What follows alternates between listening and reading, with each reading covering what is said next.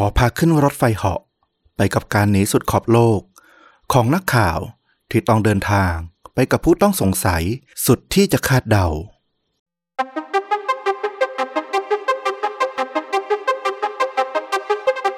สวัสดีครับ สวัสดีครับ เรื่องจริงยิ่งกว่าหนังพอดแคสต์จากช่องชวนดูดะอยู่กับต้อมครับ แล้วก็ฟลุกครับ กับเรื่องจริงสุดเข้มข้นจนถูกนำไปสร้างเป็นภาพยนตร์ ขอบพระคุณทุกท่านมาก ๆ เหมือนเดิมเลยกับ 1 0 0 0 0แสนซับที่ฉลองแล้วฉลองอีก เพราะว่าหลังจากไลฟ์ฉลองแจกของรางวัลไป แล้วก็โล่งเงินจากทาง YouTube ก็เพิ่งส่งมาถึงนะครับอืมเป็นที่ฮือฮามาก ๆ เพราะว่าคุณฟลุกปรากฏตัวแล้ว แต่ไม่ปรากฏหัว มีคนไปกดไลค์แหวชื่นชอบกันเยอะแยะมากเลย ผมตั้งใจให้ช่องนี้เนี่ย มีคุณต้อมเป็นโฮสต์นะ แล้วผมเป็นมาสคอตประจำช่องไปเลย โอ้โห เอางั้นเลยนะ นั่นแหละ ถ้าใครติดตามเรามานานก็น่าจะพอรู้ดีเนาะก็คือความถนัดแต่ละคนไม่เหมือนกันคุณฟลุกเขา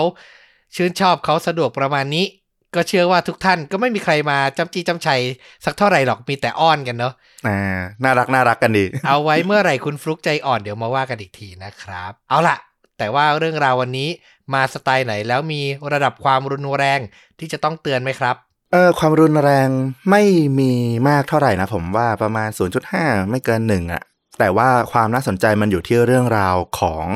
สิ่งที่มันดำเนินไป ผมว่าโอ้โห มันเหมือนหนังเรื่องหนึ่งเลยทีเดียว ไม่น่าเชื่อว่ามันเกิดขึ้นกับชีวิตคนคนหนึ่งที่แบบต้องไปเจออะไรแบบนี้ น่าสนใจมาก โอ้โห ฟังดูแล้วเนี่ย สมกับชื่อพอดแคสต์ของเราคือเรื่องจริงยิ่งกว่าหนังแน่นอน ไม่ให้เป็นการเสียเวลามาเริ่มต้นกันเลยครับ ก็จะขอพาต้อมแล้วก็คุณผู้ฟังทุกท่านนะครับ ไปที่เบลิส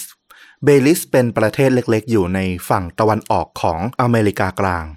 ถ้านึกภาพเนี่ยก็คือด้านบนของเบลิสเนี่ยจะติดเม็กซิโก แล้วก็ฝั่งด้านซ้ายเนี่ยจะติดกับประเทศกัวเตมาลา ด้านล่างติดกับฮอนดูรัส แล้วก็ตลอดแนวยาวทั้งประเทศด้านขวาเลย จะติดกับทะเลแคริบเบียน ก็ตรงนี้เนี่ยเบลิสจะมีแนวปะการังที่มีชื่อเสียงมากที่สุดแห่งหนึ่งในโลกเลยนะ ใหญ่เป็นอันดับ2ของโลก ชื่อว่าแนวปะการังเบลิส Barrier Reef ความยาว 300 กิโลเมตร เป็นแนวปะการังที่มีความยิ่งใหญ่แล้วก็สวยงาม ดึงดูดนักท่องเที่ยวเข้ามามากมาย ถือว่าเป็นเศรษฐกิจหลักของเบลิสเลยเรื่องของการท่องเที่ยวเนี่ยแน่นอนว่าก็จะเป็นจุด มุ่งหมายปลายทางของนักท่องเที่ยวจำนวนมากนะ รวมไปถึงพวกนักค้ายาเสพติดในอเมริกาเหนือ อย่างอเมริกาแล้วก็แคนาดา ด้วยความที่เป็นประเทศเล็กๆนะเขาก็เลยต้องหานโยบายทางเศรษฐกิจมากระตุ้นนอกจากการท่องเที่ยว วิธีการหนึ่งก็คือเขาเอาสกุลเงินของเบลิสเนี่ยผูกติดอยู่กับดอลลาร์สหรัฐ แล้วก็ธนาคารในเบลิสเนี่ยจะอนุญาตให้ชาวต่างชาติเนี่ยมาเปิดบัญชีใช้ได้ แม้ว่าจะไม่ได้มาอยู่อาศัยก็ตาม ก็คือใครก็ไปเปิดบัญชีอยู่ที่นั่นได้ มันก็ทำให้ดึงเงินเนี่ยไหลเข้ามาจำนวนมาก แน่นอนว่าส่วนหนึ่งมันก็คือเงินผิดกฎหมายจำนวนมากด้วยเช่นกัน เป็นผลให้กระทรวงการต่างประเทศของสหรัฐเนี่ยเคยระบุไว้ช่วงหนึ่งเลยว่าเบลิสเนี่ยเป็นหนึ่งในเป้าหมายของการฟอกเงินขนาดใหญ่ที่สุดในโลกเลยทีเดียวส่วนใหญ่เราจะได้ยินกันประมาณพวกเกาะเคแมนอะไรอย่างนั้นนะเนาะ ใช่ ซึ่งเกาะเคแมนจริง ๆ ก็ไม่ได้อยู่ห่างจากเบลิสมากนะ อยู่ในโซนใกล้ ๆ กันเออ อย่างที่บอกเลยเบลิสก็เลยกลายเป็นเหมือนเมืองตากอากาศยอดนิยมของนักธุรกิจที่มีเงินสีเทาเนี่ยจำนวนมากเลยทีเดียว เรื่องราวมันเกิดขึ้นในวันที่ 11 พฤศจิกายนปี 2012 เป็นคืนวันอาทิตย์ที่ค่อนข้างจะเงียบสงบ ริมฝั่งชายทะเลเลย มีเสียงคลื่นซัดสาดตลอดเวลา หลังแนวต้นมะพร้าวที่สวยงามตลอดแนว ของหาดเนี่ยมีบ้านพักตากอากาศของเศรษฐีหลายต่อหลายคน หนึ่งในนั้นก็คือเกรกอรีฟอลเป็นนักธุรกิจชาวฟลอริดาวัย 52 ปี บ้านของเขาเนี่ยเป็นอาคารสองชั้น มีสระว่ายน้ำในตัว กลางคืนเขาก็จะเปิดแสงไฟบางดวงให้มันสลัวสลัวดูแบบโรแมนติกเหมาะกับการพักผ่อน ฟอลก็พักอยู่เพียงลำพังนะ ที่บ้านหลังนี้ เขาเป็นคนที่ไม่ได้มีปัญหากับใครอะ เป็นคนที่บุคลิกแบบง่ายๆ เลี้ยงนกชอบใช้เวลาอยู่กับนกแก้วที่เขาเลี้ยง แล้วในคืนที่เงียบสงบนั้นก็มีเสียงปืนหนึ่งนัดดังขึ้น ก้องไปทั้งบริเวณนั้น ก่อนที่เสียงคลื่นของทะเลแคริบเบียน จะกลืนทุกสิ่งทุกอย่างเนี่ยเข้าสู่ความเงียบ เพื่อนบ้านละแวกนั้นเนี่ยก็ได้ยินเสียงแล้วก็โทรแจ้งตำรวจ เพราะระแวกเนี้ยส่วนใหญ่จะไม่ค่อยมีเสียงอะไรที่มันค่อนข้างแปลก เสียงความรุนแรงอะไรเงี้ยจะไม่มี อยู่ดีๆมีเสียงปืน ก็โทรแจ้งตำรวจให้มาตรวจสอบ พอตำรวจมาถึง ก็มาที่บ้านของคุณเกเกอริฟอร์เนี่ย ก็พบว่าประตูเนี่ยไม่ได้ล็อกเอาไว้ พอเปิดเข้าไป ก็ไม่พบร่องรอยความเสียหาย ก็คือไม่มีการรื้อค้นหรือว่าทะเลาะวิวาท ทรัพย์สินต่างๆ ก็อยู่ปกติดี ตรวจไปตรวจมาไปพบร่างของเกเกอริฟอลล้มลงอยู่ในบ้าน เขาถูกยิงจ่อๆจากด้านหลัง บริเวณศีรษะจำนวนหนึ่งนัด เป็นหนึ่งนัดที่ได้ยินไปทั้งบริเวณนั้น กระสุนเนี่ยทะลุมาด้านหน้าแล้วก็เสียชีวิตคาที่ตำรวจก็พยายามตรวจสอบนะว่า มันจะเป็นเหตุมาจากอะไรได้บ้าง อย่างที่บอกหนึ่งประตูหน้าต่างรอบบ้านไม่มีการงัดแงะ ร่องรอยการต่อสู้ไม่มี ทรัพย์สินไม่สูญหาย ดังนั้นมันไม่น่าจะใช่เรื่องของการปล้น มือสังหารหรือมือปืนเนี่ยต้องมีความใจเย็นค่อนข้างสูง ในการที่จะจ่อยิงจากด้านหลังของคน ด้วยกระสุนเพียงหนึ่งนัด แต่พอไปตรวจดูเนี่ยเกอริฟอร์ก็ไม่ได้มีอาชีพหรือมีชีวิตส่วนตัวที่มันไปเกี่ยวข้องกับเรื่องของการล้างแค้น เรื่องขัดแย้งผลประโยชน์ เรื่องกลุ่มอิทธิพลใด ๆ เลย ทั้งในประเทศแล้วก็นอกประเทศ คือเขาก็ดูเป็นคนเป็นนักธุรกิจธรรมดาทั่วไป ที่สำคัญ พอไม่มีร่องรอยการงัดแงะคำถามก็คือแล้วมือปืนมันเข้ามายิงถึงในบ้านได้ยังไง แน่นอนว่าลักษณะนี้มันก็มีลักษณะเดียวคือเกกอริฟอร์เนี่ยเป็นคนไปเปิดประตู แล้วก็เชื้อเชิญให้มือปืนเนี่ยเข้ามาในบ้าน จังหวะที่เขาหันหลังเดินนำเข้ามาในบ้านเนี่ยเขาน่าจะถูกสังหารตอนนั้นตำรวจก็เลยค่อนข้างมั่นใจว่าน่าจะเป็นคนที่เกรกอรี่ฟอร์เนี่ยรู้จักเป็นอย่างดี พอไปตรวจค้นต่างๆ อย่างที่บอกประวัติภูมิหลังต่างๆ มันไม่มีอะไรที่น่าจะเกี่ยวข้อง แต่มีเรื่องหนึ่งที่น่าสนใจ อาจจะพอเป็นจุดชนวน ให้ไปสืบต่อได้ก็คือ ก่อนหน้านี้เนี่ยฟอร์เนี่ยเคยไปแจ้งความตำรวจเอาไว้ในคดี เรื่องของการทะเลาะวิวาทขัดแย้งกับเพื่อนบ้านที่รั้วบ้านติดกัน ห่างกันไม่มาก คือบ้านหลังนั้นของเพื่อนบ้านเนี่ยเป็นบ้านที่เลี้ยงสุนัขไว้หลายต่อหลายตัว เกือบสิบตัว แล้วเป็นสุนัขพันธุ์ที่ค่อนข้างดุก็คือเวลาที่เกเกอรี่ฟอร์เนี่ยเอานกแก้วเนี่ยเกาะบ่าแล้วก็เดินเล่นไปตามชายหาด ก็มักจะถูกสุนัขของเพื่อนบ้านเนี่ยวิ่งไล่ขู่ไล่เพราะมันเห็นนกเขาเนี่ยก็เคยไปเตือนเพื่อนบ้านหลายครั้งแล้วว่าเอออย่าปล่อยสุนัขมันออกมาแบบวิ่งไล่คนทั่วไปอย่างนี้สิทำไมไม่เก็บเอาไว้ในบ้านให้มันดี ก็ปรากฏว่าก็คุยกันไม่รู้เรื่องตำรวจก็เลยสงสัยแล้วว่า เออ มีความเป็นไปได้ไหมว่า ความขัดแย้งตรงนี้นะมันจะนำมาถึงการฆาตกรรมเกิดขึ้น คราวนี้ก็ไปตรวจดูว่าแล้วเพื่อนบ้านคนนี้เนี่ยเขาจะให้การว่ายังไงตำรวจก็ติดตามไปตั้งแต่ตอนเช้าของวันจันทร์เลยนะ เพราะเหตุมันเกิดขึ้นกลางคืนวันอาทิตย์ เช้าวันจันทร์ก็รีบไปสอบถามที่บ้านของเพื่อนบ้านหลังนั้น แต่ปรากฏว่า ไม่พบเพื่อนบ้านคนนั้น เพื่อนบ้านคนนี้เป็นชาวอเมริกันเหมือนกัน และพอไปตรวจสอบก็พบว่า ไม่ใช่คนอเมริกันธรรมดาซะด้วย เป็นคนที่มีชื่อเสียงมากเช่นกัน นามสกุลของเขาเนี่ยเคยปรากฏอยู่แทบทุกคอมพิวเตอร์ทั่วโลกมาแล้ว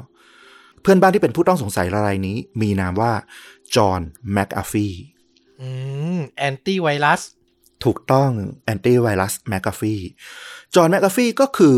โปรแกรมเมอร์ลูกครึ่งอังกฤษอเมริกัน ที่ได้รับการยกย่องว่าเป็นอัจฉริยะในยุคยุคหนึ่งนะเขาจบด้านคณิตศาสตร์ แล้วก็เกือบจะได้เป็นปริญญาเอกละ แต่ปรากฏว่าตอนเรียนปริญญาเอกเนี่ย ก็ทำหน้าที่ในมหาลัย ปรากฏว่าไปมีความสัมพันธ์กับเด็กป.ตรีที่เป็นลูกศิษย์ก็เลยถูกมหาลัยไล่ออก อย่างไรก็ตามไอ้ความสามารถที่ค่อนข้างโดดเด่นด้านคณิตศาสตร์ด้านของการคิดคำนวณเนี่ย มันก็ไปเตะตาของบริษัทยักษ์ใหญ่ ก็มีคำเชิญมามากมาย แต่เขาก็ตัดสินใจ เลือกไปเป็นโปรแกรมเมอร์ในโครงการอพอลโลของนาซาในช่วงปี 1968 ถึง 1970 ก็คือได้ทำงานใหญ่ของประเทศเลย ออกมาจากนาซาเขาก็ได้รับการติดต่อเชื้อเชิญไปตามบริษัทยักษ์ใหญ่อีกหลายเจ้าชั้นนำทั้งนั้น เช่น Xerox Lockheed เป็นต้น ตอนที่อยู่ที่ Lockheed เนี่ยอยู่ในช่วงปี 1986 เขาก็ไปอ่านข่าวเจอ เรื่องเกี่ยวกับไวรัสคอมพิวเตอร์ ชื่อว่า Brain ซึ่งตอนนั้นเนี่ยค่อนข้างดังมากเป็นไวรัสคอมพิวเตอร์ที่มันจู่โจมใส่คอมพิวเตอร์ของ IBM ซึ่งตอนนั้น IBM ก็เป็นเจ้าของบริษัทที่ทำเครื่องคอมพิวเตอร์ป้อนหน่วยงานต่างๆ ทั่วโลกนะไวรัสตัวนี้ก็เลยดูแบบเป็นที่จับจ้องว่าอันตรายของมันเนี่ยจะพาไปสู่จุดไหนได้บ้าง แต่ในมุมมองของ John McAfee เขาก็เห็นถึงภัยอันตราย แต่เขาก็มองเห็นช่องทางธุรกิจด้วยเช่นกัน ปี 1987 เขาก็เลย ออกมาตั้งบริษัท แล้วก็เขียนโปรแกรม VirusScan เป็นแอนตี้ไวรัสสำหรับการค้าขายเชิงพาณิชย์ตัวแรกของโลก ที่สามารถตรวจหาแล้วก็สามารถทำลายไวรัส ซึ่งก็ตามที่เราได้รู้จักกันไปนะว่าเออ มันมีแอนตี้ไวรัสชื่อว่า McAfee อยู่ บริษัทของเขาก็ชื่อว่า McAfee Associate นี่แหละ ต้องบอกว่า John McAfee เป็นคนที่มีใจค่อนข้างเป็นสาธารณะพอสมควรนะ เป็นความตั้งใจแรกของเขาก็คือ เขียนโปรแกรมนี้ขึ้นมาเนี่ย เพื่อที่จะให้ผู้คนตื่นรู้ถึงความน่ากลัวว่าไวรัสคอมพิวเตอร์เนี่ยที่มันเป็นเรื่องใหม่มากๆ ในตอนนั้นเนี่ยคนยังไม่เข้าใจว่ามันจะทำให้เกิดเรื่องร้ายแรงได้ยังไงเนี่ย ให้คนตระหนักว่าเออไวรัสคอมพิวเตอร์เป็นเรื่องที่ต้องสนใจ ก็เขียนโปรแกรมขึ้นมากะว่าแค่กระตุ้นให้คนสนใจเท่านั้นเอง แต่กลายเป็นว่า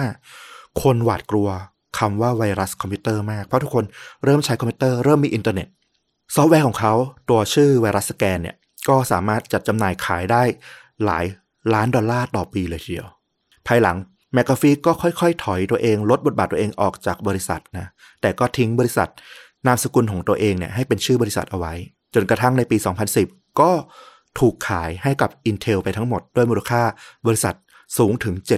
7,680 ล้านดอลลาร์สูงมากๆ ด้วยเหตุผลนี้แหละ ถึงแมคกาฟีจะไม่ได้แบบเป็นคนที่ถือหุ้นจนถึงหยาดสุดท้ายได้เงิน 7,000 ล้านนะนะ แต่ว่าก่อนหน้านี้เนี่ยเขาก็ขายหุ้นไปได้เงินมาหลักร้อยล้านดอลลาร์อยู่ละ ก็เป็นเศรษฐี เขาก็ย้ายไปพำนักอยู่ในเวลิฟแล้วก็ลงทุนทำนู่นทำนี่ เช่นทำซอฟต์แวร์ตัวใหม่ แต่ปรากฏว่าไอ้ซอฟต์แวร์ตัวใหม่ๆในผลิตภัณฑ์อื่นที่ไม่ใช่แอนตี้ไวรัสของเขาเนี่ยมันไม่ประสบความสำเร็จเท่ากับตัวแอนตี้ไวรัสแมคกาฟีที่เขาเคยทำ แล้วยิ่งพอเขาไปสนใจลงทุนในด้านอสังหาริมทรัพย์ ก็ไปเจอวิกฤตการเงินแฮมเบอร์เกอร์ช่วงปี 2007 เข้าไปอีก จากรายได้ที่เคยได้เป็นร้อยล้านดอลลาร์ก็เหลือแค่ 4 ล้านดอลลาร์ ตอนนั้นเองที่เขาแบบอยู่เบลิสแล้วก็ตั้งใจแล้วว่าเออ จะเริ่มธุรกิจตัวใหม่เลย นั่นก็คือทำบริษัทวิจัย ยาปฏิชวนะจากสมุนไพรท้องถิ่นในอเมริกากลาง แต่ก็อย่างที่บอกนะ ถึงจะเหลือเงินน้อยยังไงอะแต่เงินจำนวนขนาดนั้นอยู่ในประเทศที่กำลังพัฒนาประเทศเล็ก ๆ โอ้โห ค่าครองชีพมันถูกอะเขาก็ใช้ชีวิตแบบราชาเลยทีเดียว เขามักจะเอาเงินเนี่ยไปแจกจ่ายซื้อของซื้อของสร้างแบบไมตรีสร้าง connection ซื้อของไปให้ตำรวจมั่งให้ชาวบ้านมั่งคนก็ต่างรู้จักเขาเป็นอย่างดีว่าเออเขาเป็นเศรษฐีใจบุญที่มาพำนักอยู่ในเบลิสอะไรแบบนั้น แต่ก็อย่างที่บอกอะแม้ว่าจะ มีความสนใจทำธุรกิจมากมาย แต่ว่ามันไม่ประสบความสำเร็จเท่ากับแอนตี้ไวรัสที่เขาเคยสร้างเป็นตัวแรก ความเครียดจากธุรกิจใหม่ การเงินที่มันพร่องลง รวมถึงชีวิตส่วนตัวหลาย ๆ ด้าน ก็คือพอเป็นคนดังก็ถูกสื่อจับจ้อง ถูกคนนั้นคนนี้คาดหวังนะว่าเออเขาจะทำอะไรต่อไป เพราะว่าช่วงหนึ่งเนี่ยต้องบอกว่าจอห์นแมคกาฟีเนี่ยมีชื่อติดอยู่เคียงข้างกับพวกบิลเกตส์เลยทีเดียว แต่ตอนนี้เนี่ย ชีวิตเขามันจะเรียกว่าตกต่ำก็ไม่ถูกซะทีเดียวนะ มันเรียกว่าไม่เป็นไปตามที่เขาคาดหวังได้มากพอดีกว่า ตอนนี้เนี่ยแม้แต่นามสกุลเขาเองอะก็กลายเป็นเครื่องหมายการค้าของบริษัทอื่นไปแล้ว คือเขาจะเอาชื่อแมคกาฟีไปทำธุรกิจใด ๆ เนี่ยเป็นไปไม่ได้เลย เพราะว่ามันกลายเป็น trademark เป็นชื่อของบริษัทอื่น คนอื่นถือหุ้นไปหมดแล้วเขาก็ยิ่งรู้สึกแบบนามสกุลตัวเองแท้ๆแต่เอามาใช้ไม่ได้ มันก็ยิ่งรู้สึก fail เข้าไปอีก แล้วยิ่งมาเห็นว่าโปรแกรมแมคกาฟีทุกวันนี้ในช่วงนั้นนะปี 2010 กว่าเนี่ย โปรแกรมแมคกาฟีก็ยังเป็นโปรแกรมที่ได้รับการยอมรับ แล้วก็พูดถึงกันทั่วไปประสบความสำเร็จอยู่ เขาก็เลยยิ่งมีความรู้สึกทั้งเกลียด ทั้งรักทั้งชังไอ้โปรแกรมเนี้ยถึงแม้ว่าจะเป็นลูกที่เขาผลิตขึ้นมาเองก็ทำเขาก็ยังสาบส่งโปรแกรมแมคกาฟีออก มาผ่านสื่อหลายต่อหลายครั้ง ว่ามันเป็นโปรแกรมห่วยๆ มันไม่มีความจำเป็นมันโปรแกรมที่ใช้ไม่ได้เรื่องอะไรก็ว่าไป คือเหมือนมันก้าวไม่พ้นผลงานที่ตัวเองเคยประสบความสำเร็จไว้ อารมณ์เหมือนนักร้องที่เพลงแรกดังมาก ๆ แล้วพอออกอัลบั้มสองแล้วมันไม่ค่อยได้รับผลตอบรับที่ดีเหมือนกันอะไรเงี้ยเนาะใช่มันก็เลยทั้งรักทั้งเกลียดอะเนาะจะให้ร้องเพลงแรกเพลงเดียวมันก็เซ็งๆเหมือนกัน อืม อย่างนั้นเลย เราว่าน่าจะมีตัวอย่างหลาย ๆ ตัวอย่างนะที่เป็นลักษณะแบบนี้เหมือนกัน คนดังที่แบบเคยประสบความสำเร็จมาก ๆ แล้วมันก็มาไม่ได้ความสำเร็จเท่าเดิมอะ่ะ จะถึงว่ามันล้มเหลวก็ไม่ใช่ซะทีเดียว แต่มันไม่เท่าเดิมก็เป็นกลายเป็นความผิดหวังอยู่ดี พอผิดหวังมากเครียดมาก เขาใช้ชีวิตอย่างที่เงินเหลือๆในเบลิสด้วยแล้ว เขาก็เลยเริ่มมีปัญหาเรื่องของการดื่มสุราแล้วก็เรื่องของยาเสพติดเข้ามาร่วมด้วย อีกอย่างหนึ่งที่เริ่มเข้ามาสู่ชีวิตของเขา ก็คือปืน ต้องบอกว่าจริง ๆ แมกกาฟี่เป็นคนที่น่าจะเกลียดและกลัวปืนมากคนหนึ่งนะ จากประวัติของเขา แต่ในช่วงนี้เนี่ยเขากลายเป็นคนที่หมกมุ่นกับมันค่อนข้างมากแมกกาฟี่เนี่ยเกิดเมื่อเดือนกันยายนปี 1945 ในช่วงที่สงครามโลกครั้งที่สองเนี่ยจบลงไปได้ไม่กี่วัน พ่อของเขาเป็นทหารอเมริกันที่เคยประจำการอยู่ที่อังกฤษ และคุณแม่ก็เป็นหญิงชาวอังกฤษไปพบกันที่นั่น แล้วก็แต่งงานกัน ตลอดช่วงเวลาการเติบโตของเขาเนี่ยเขาโตมากับพ่อที่เป็นทหารผ่านสงครามโลก ซึ่งก็คงมีความเครียดของทหารที่ผ่านสงครามมาหมาดๆนะมันทำให้พ่อของเขาเนี่ยติดเหล้าอย่างหนัก และพอติดเหล้าก็มักจะลงโทษเขาอย่างรุนแรง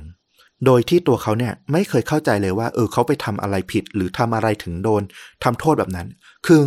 มันไม่มีเหตุผลนะพ่อเมา พ่อหันมามอง แล้วก็หงุดหงิดแล้วก็ทำโทษ เขาถูกตีถูกฟาด โดยที่ไม่รู้เลยว่า เพราะอะไร จนตอนที่เขาอายุได้ 15 ปี ก็วัยหัวเลี้ยวหัวต่อนะ เริ่มที่จะสร้างบุคลิกของตัวเอง เริ่มที่จะรู้จักตัวเอง ปรากฏว่า พ่อของเขาที่ติดสุราอย่างหนัก ตัดสินใจยิงตัวตายไป มันก็เป็นเรื่องราวที่น่าจะฝังใจเขามากนะ ว่าปืนเนี่ยมันได้พรากคนที่เขาทั้งรักแล้วก็อาจจะชังด้วย ไปต่อหน้าต่อตา นั่นก็เลยทำให้น่าสนใจว่า เออ พอเขาแก่ตัวมาจนถึงวัยกว่า 60 ปีเนี่ย แทนที่เขาน่าจะหลีกเลี่ยงแล้วก็ไม่อยากยุ่งเกี่ยวกับปืนเลยเนี่ย เขากลับหมกมุ่นกับมันมากเลยทีเดียว เขาเริ่มใช้ปืนซ้อมปืน ผูกพันกับมันพกติดตัวอารมณ์แบบนั้น ด้วยชื่อเสียงแต่เก่าก่อนของจอห์นแมคกาฟีคดีเกรกอรี่ฟอลที่เสียชีวิตที่เป็นเพื่อนบ้านกันเนี่ย ที่มาตายแบบน่าสงสัยมากๆในเบลิสเนี่ยมันก็เลยทำให้สื่อมวลชนที่อยู่ในอเมริกาเนี่ยต่างรุมล้อมแล้วก็สนใจมากๆว่า เออ แมกกาฟี่เกี่ยวข้องกับคดีนี้ขนาดไหน มันกลายเป็นข่าวหน้าหนึ่ง ทั้งหนังสือพิมพ์แล้วก็ทีวี ทั่วอเมริกาเลย ด้านตำรวจในเบลิสเองก็ยังคงตามหานะว่า แล้วแมกกาฟี่หายไปไหน ประเทศก็ไม่ได้ใหญ่เลย ในตอนนั้นเอง คนของนิตยสารข่าวสมัยใหม่ชื่อดังเลย ช่วงหนึ่งถ้าใครเล่น Facebook หรือเล่นอินเทอร์เน็ต น่าจะเคยผ่านตาเห็นสำนักข่าวที่ชื่อว่า Vice V I C E ในปี 2012 เนี่ยก็เป็นสื่อที่กำลังมาแรงเลย เป็นสื่อของคนรุ่นใหม่ รวมสมัย มีการวิพากษ์วิจารณ์พูดถึงทุกเรื่องทั้งด้านศิลปะบันเทิงการเมือง ตอนนั้นเนี่ยบรรณาธิการข่าวของนิตยสาร Vice เนี่ยชื่อว่า Rock โคคาสโตโรเป็นชายหนุ่มอายุ 30 ปี รูปร่างเขาจะออกแนว ตุ้ยนุ้ยนิดๆดูน่ารัก แต่ว่าเขาเนี่ยเป็นคนที่ไฟแรงมาก ปากร้ายไม่อารมณ์ขัน แล้วก็ด้วยความที่อวบนิดๆเนี่ยมันก็เลยดูเหมือนเขาไม่ค่อยสู้คน แต่เขาเนี่ยเป็นหนุ่ม ที่มีไฟแรงต้องการที่จะสร้างผลงานชิ้นโบแดงออกมาคาสโตโรบังเอิญได้รับสายที่โทรเข้ามาที่สำนักงาน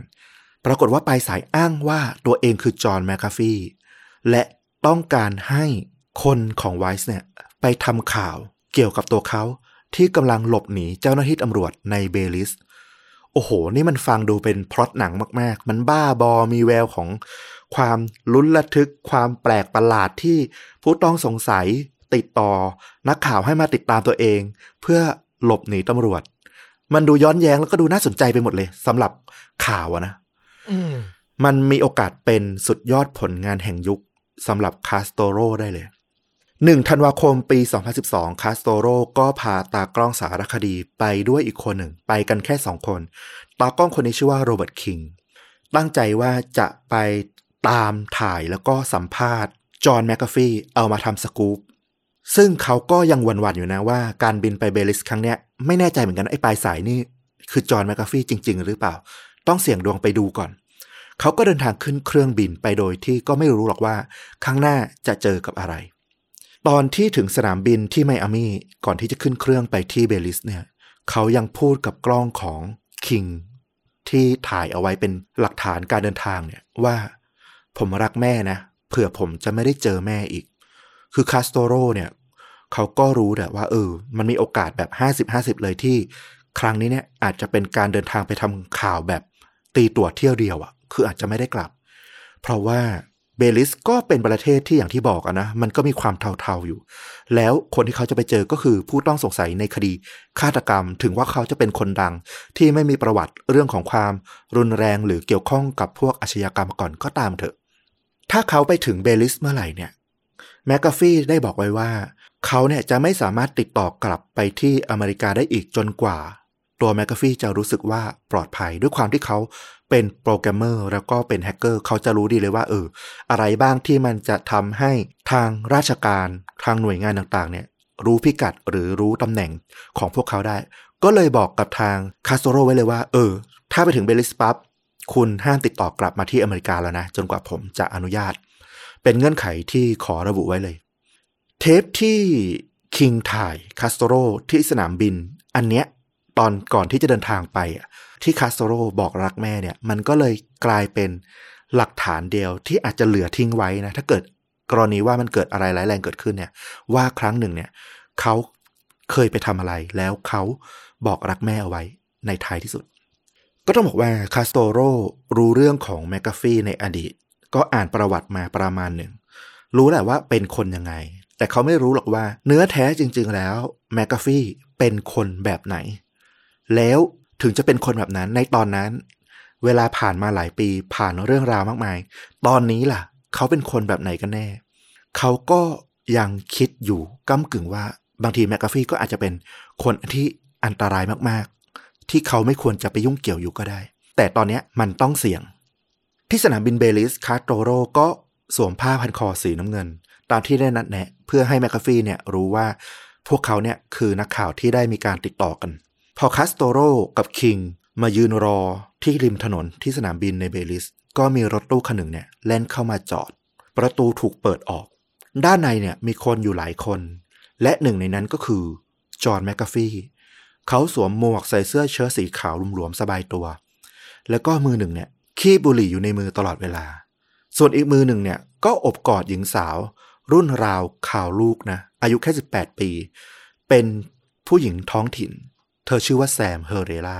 เธอบอกว่าเธอเป็นแฟนสาวของแมกกาฟี่ ซึ่งตอนนี้เนี่ยแมกกาฟี่แม้ว่าจะดูแก่ลงไปมากนะหกสิบกว่าปี แต่เขาก็ยังดูเก๋าดูน่าเกรงขาม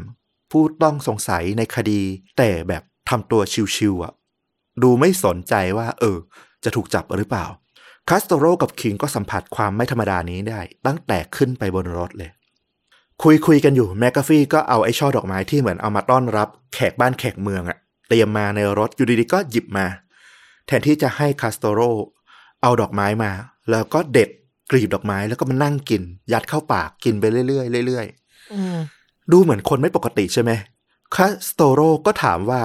คุณทำแบบนั้นไปทำไม เขาก็บอกว่าก็มันเป็นดอกไม้อะมันกินได้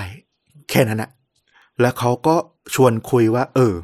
เนี่ย ตอนนี้ผมอยู่ระหว่างการปลอมตัวที่จะหลบหนีเจ้าหน้าที่ตำรวจนะ เดี๋ยวเวลาออกไปนอกรถเนี่ย ผมจะต้องแกล้งเป็นคนพิการ ผมจะชักมือเกรงแล้วก็เดินแบบกระย่องกระแย่งปากเบ้แบบเนี้ยทำท่าให้ดูบนรถนะนะ แล้วบอกว่าเนี่ย ผมทำเหมือนกับคนแบบหลอดเลือดสมองแตกพิการอยู่ แล้วคนก็จะจำเขาไม่ได้ ตอนนี้คาสโตโรสับสนไปหมดว่า นี่มันเรื่องจริงมันเรื่องล้อเล่นหรือมันอะไรกันเนี่ย ตักกะมันดูแบบเพี้ยนเพี้ยนแปลกๆกันนึกออกไหมคนที่กำลังหลบหนีแต่แบบไม่สนใจอะไรจริง ๆ ขนาดนั้นนะยังมีเล่นมีอะไรอย่างนั้นอยู่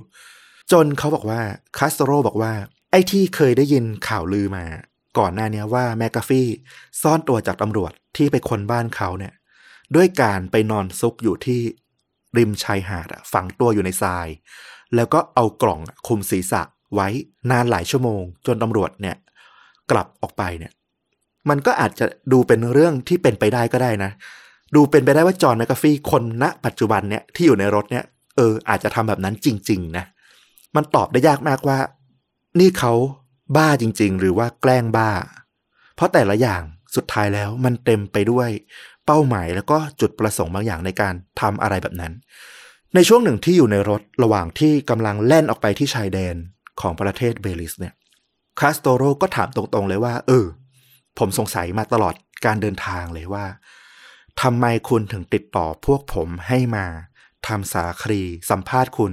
ติดตามการหลบหนีครั้งนี้มันยิ่งเพิ่มความเสี่ยงไม่ใช่เหรอ แทนที่คุณจะหนีไปกับแฟนกับคนติดตามบริการด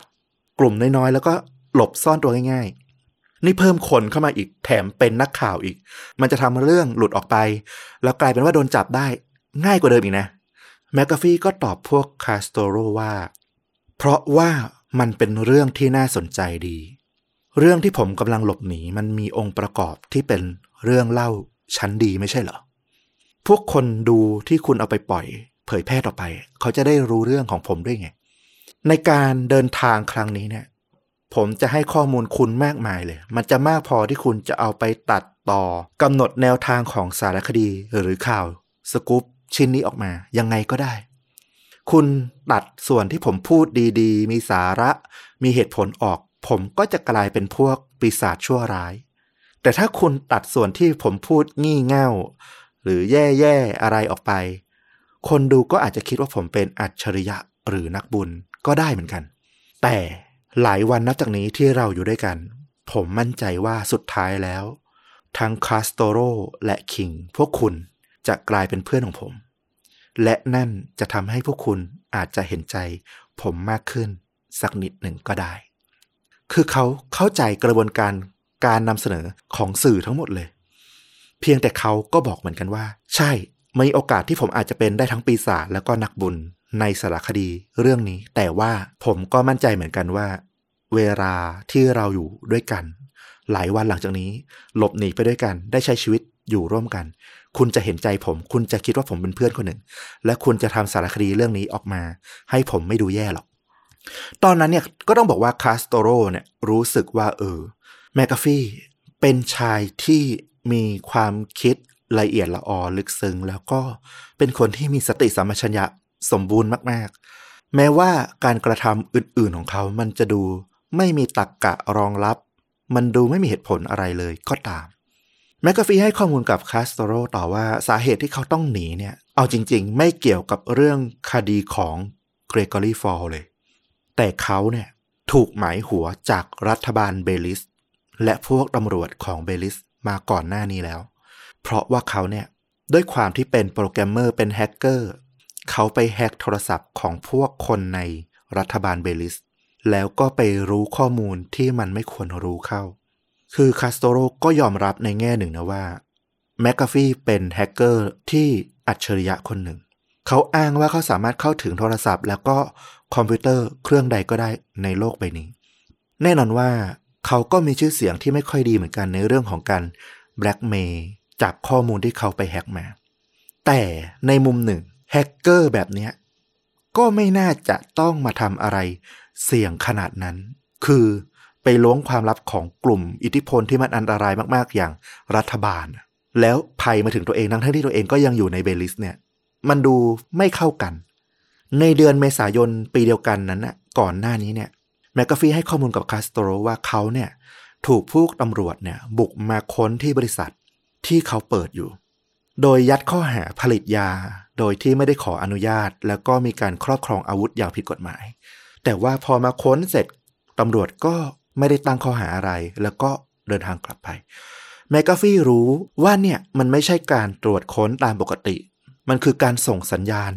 ส่งคำขู่ว่ารัฐบาลเองก็จับตาดูคุณอยู่เหมือนกันนะ อย่าคิดว่ารัฐบาลเบลิส หรือตำรวจเบลิสไม่รู้นะว่าคุณนะไปแฮกอะไรที่มันสำคัญเอาไว้ จอห์นแมกกาฟีบอกกับคาสโตโรเลยว่า เขาเชื่อมาก ๆ ว่า การตายของเกรกอรี่ฟอลครั้งนี้เนี่ย เป็นเรื่องการจัดฉาก เพื่อที่จะยัดข้อหาเขา ระหว่างที่นั่งรถกันไป อยู่ๆก็มีโทรศัพท์เข้ามาที่แมกกาฟีไม่รู้ว่าบทสนทนามันคืออะไร แต่ว่าเสียงที่เปล่งออกมาจากทางฝั่งของแมกกาฟีมันดูตึงเครียดพอสมควร ตอนนั้นเนี่ยรถใกล้เข้ามาถึงชายแดนของประเทศเบลิสละ สีหน้าแมกกาฟี่ค่อนข้างกังวลมาก ๆ จนคาสโตโรที่แบบเคยพูดเล่นพูดหยอกพูดแซวเนี่ย ก็ต้องเงียบแล้วก็เครียดไปด้วยแมคกาฟี่วางสายแล้วก็บอกว่า ผมเพิ่งคุยกับสายที่เป็นตำรวจในรัฐบาลเบลิสมา เขาส่งข่าวมาบอกว่าตอนนี้เนี่ย นายกรัฐมนตรีของเบลิส เพิ่งออกข่าว ตั้งค่าหัวจับตายเขาเรียบร้อยละรางวัลจับตายที่150,000 ดอลลาร์สหรัฐ สูงมากๆ คาสโตโรไม่รู้หรอกว่า ไอ้บทสนทนาที่คุยกันเมื่อกี้มันคือการรายงานของตำรวจ เรื่องค่าหัวจริง ๆ หรือเปล่า แต่จากท่าทีของแมกกาฟี่ที่ตอนแรกเขาทำตัวติงต๊องบ้าบอ คุยเล่น หยอกเล่น พูดตลกร้าย แต่ตอนนี้เขาเงียบนิ่ง นั่งแบบไม่สนใจใครเหม่อมองไปนอกรถ คือรับรู้กันได้ทั้งรถทันทีเลยว่า นี่คือเรื่องซีเรียสเรื่องจริงจังละตอนนั้นเนี่ยคาสโตโรเริ่มคิดแล้วว่า ถ้ามีชุดปฏิบัติการพิเศษ พวกหน่วยรบพิเศษของเบลิสเนี่ย บุกมาจับตัวจอห์นแมคกาฟีในจังหวะที่คาสโตโรเนี่ย อยู่ด้วยเนี่ย ไม่ว่าจะเดินทางบนรถอยู่หรือว่าพักอาศัยอยู่ที่หลบภัยเซฟเฮาส์ใดๆก็ตามเนี่ย เป็นไปได้เหมือนกันว่าคาสโตโรเองก็อาจจะถูกลูกหลง แล้วก็อาจจะเสียชีวิตได้เหมือนกัน ตอนนี้เขาเองก็นั่งเงียบ มองตาคิงที่เป็นช่างภาพ ว่าจริง ๆ แล้วเขาควรจะมาที่เบลิส แบบนี้จริง ๆ หรือเปล่าอะ มันคุ้มกันหรือเปล่าเนี่ยพอถึงชายแดนแมกกาฟี่ก็พาคาสโตโรกับคิงเนี่ยเข้าไปที่โรงแรมซึ่งอยู่ในบริเวณป่า ซึ่งเป็นเขตใกล้ติดกับประเทศกัวเตมาลา มันเป็นสถานที่ที่ค่อนข้างจะปลอดภัย ซ่อนตัวอยู่ในป่า พวกเขาเนี่ยอาศัยอยู่ที่โรงแรมนี้เนี่ยด้วยความระแวดระวังอย่างสูงมากๆ ถ้าไม่นับเวลาที่จอห์นแมคกาฟีเนี่ยอยู่ในห้องที่ปิดมิดชิดเนี่ย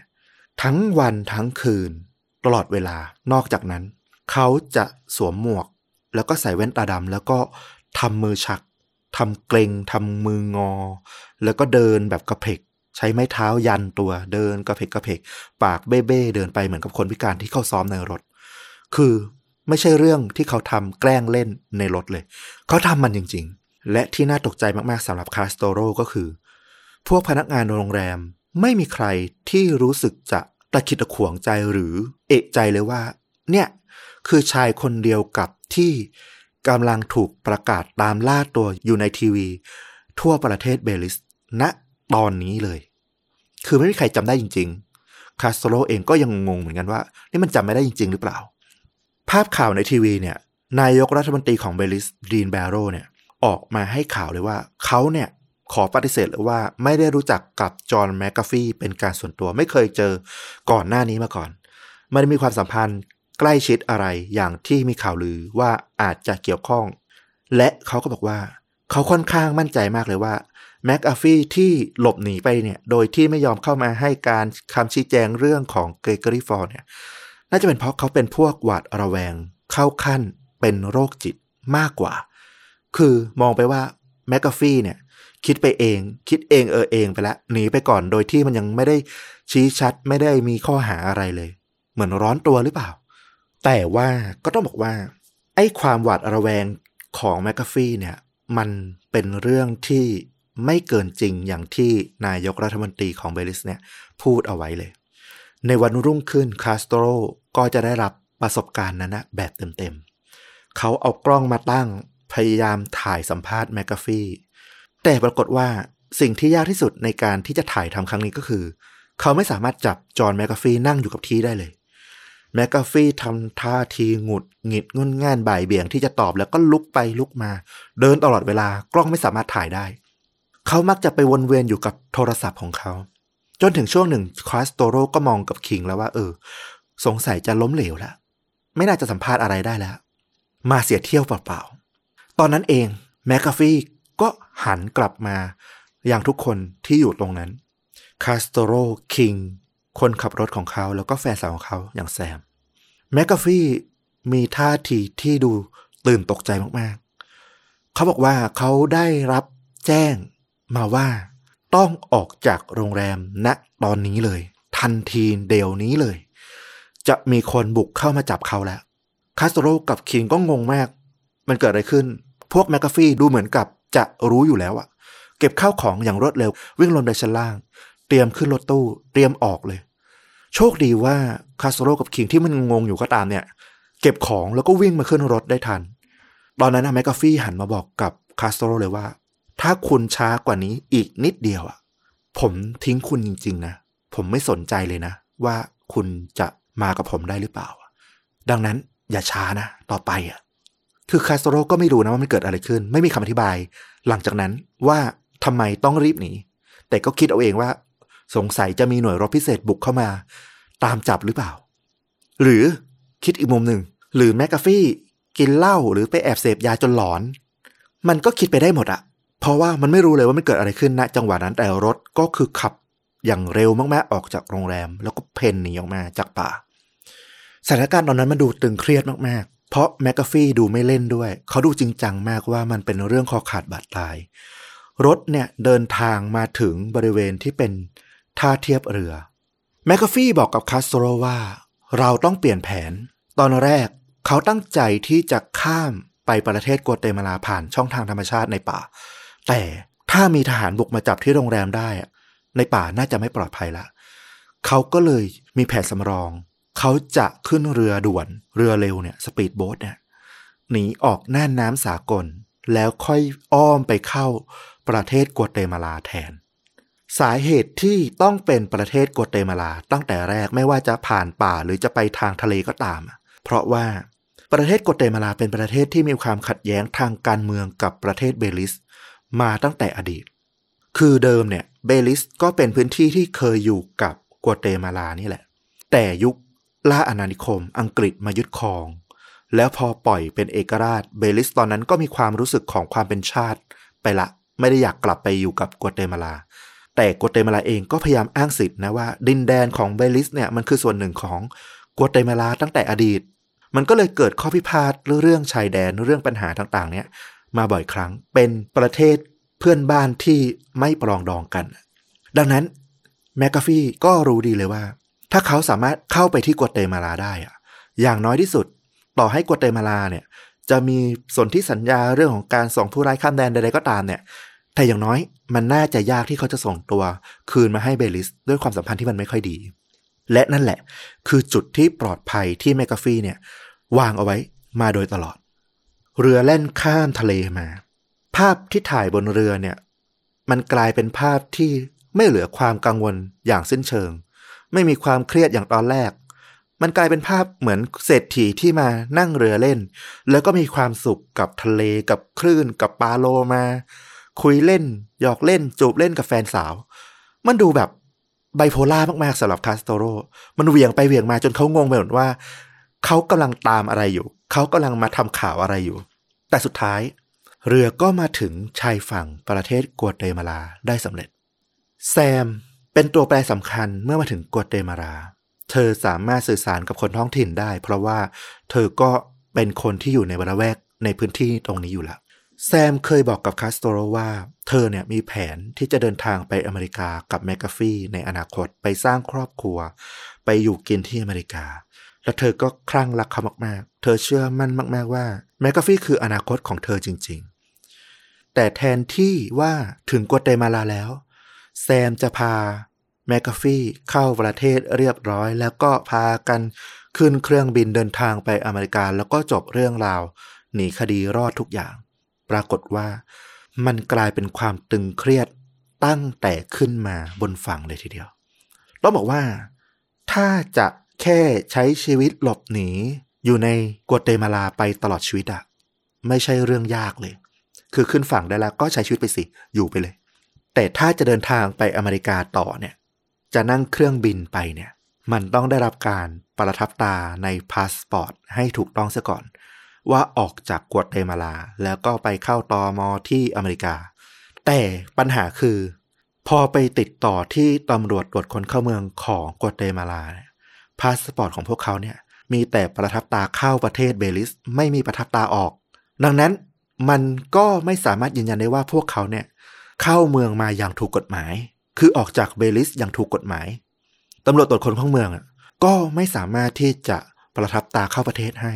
แล้วก็กลายเป็นความตึงเครียดขึ้นมาทันทีนะ เพราะมันกลายเป็นว่ามันคือคดีที่ผู้ต้องหาเนี่ย หลบหนีเข้าเมืองแบบผิดกฎหมายไปแล้วอะอืมตอนนั้นเองแมกกาฟี่ก็ท่าทีเหมือนจะไม่สนใจทำนิ่งนะ แต่เขาก็ดูเครียดเหมือนกัน ว่าไอ้แผนที่เขาวางเอาไว้อะมันไม่เป็นไปตามที่คิดละ แซมเองก็เครียดมาก ตอนนั้นคาสโตโรเองเนี่ยก็อยากจะ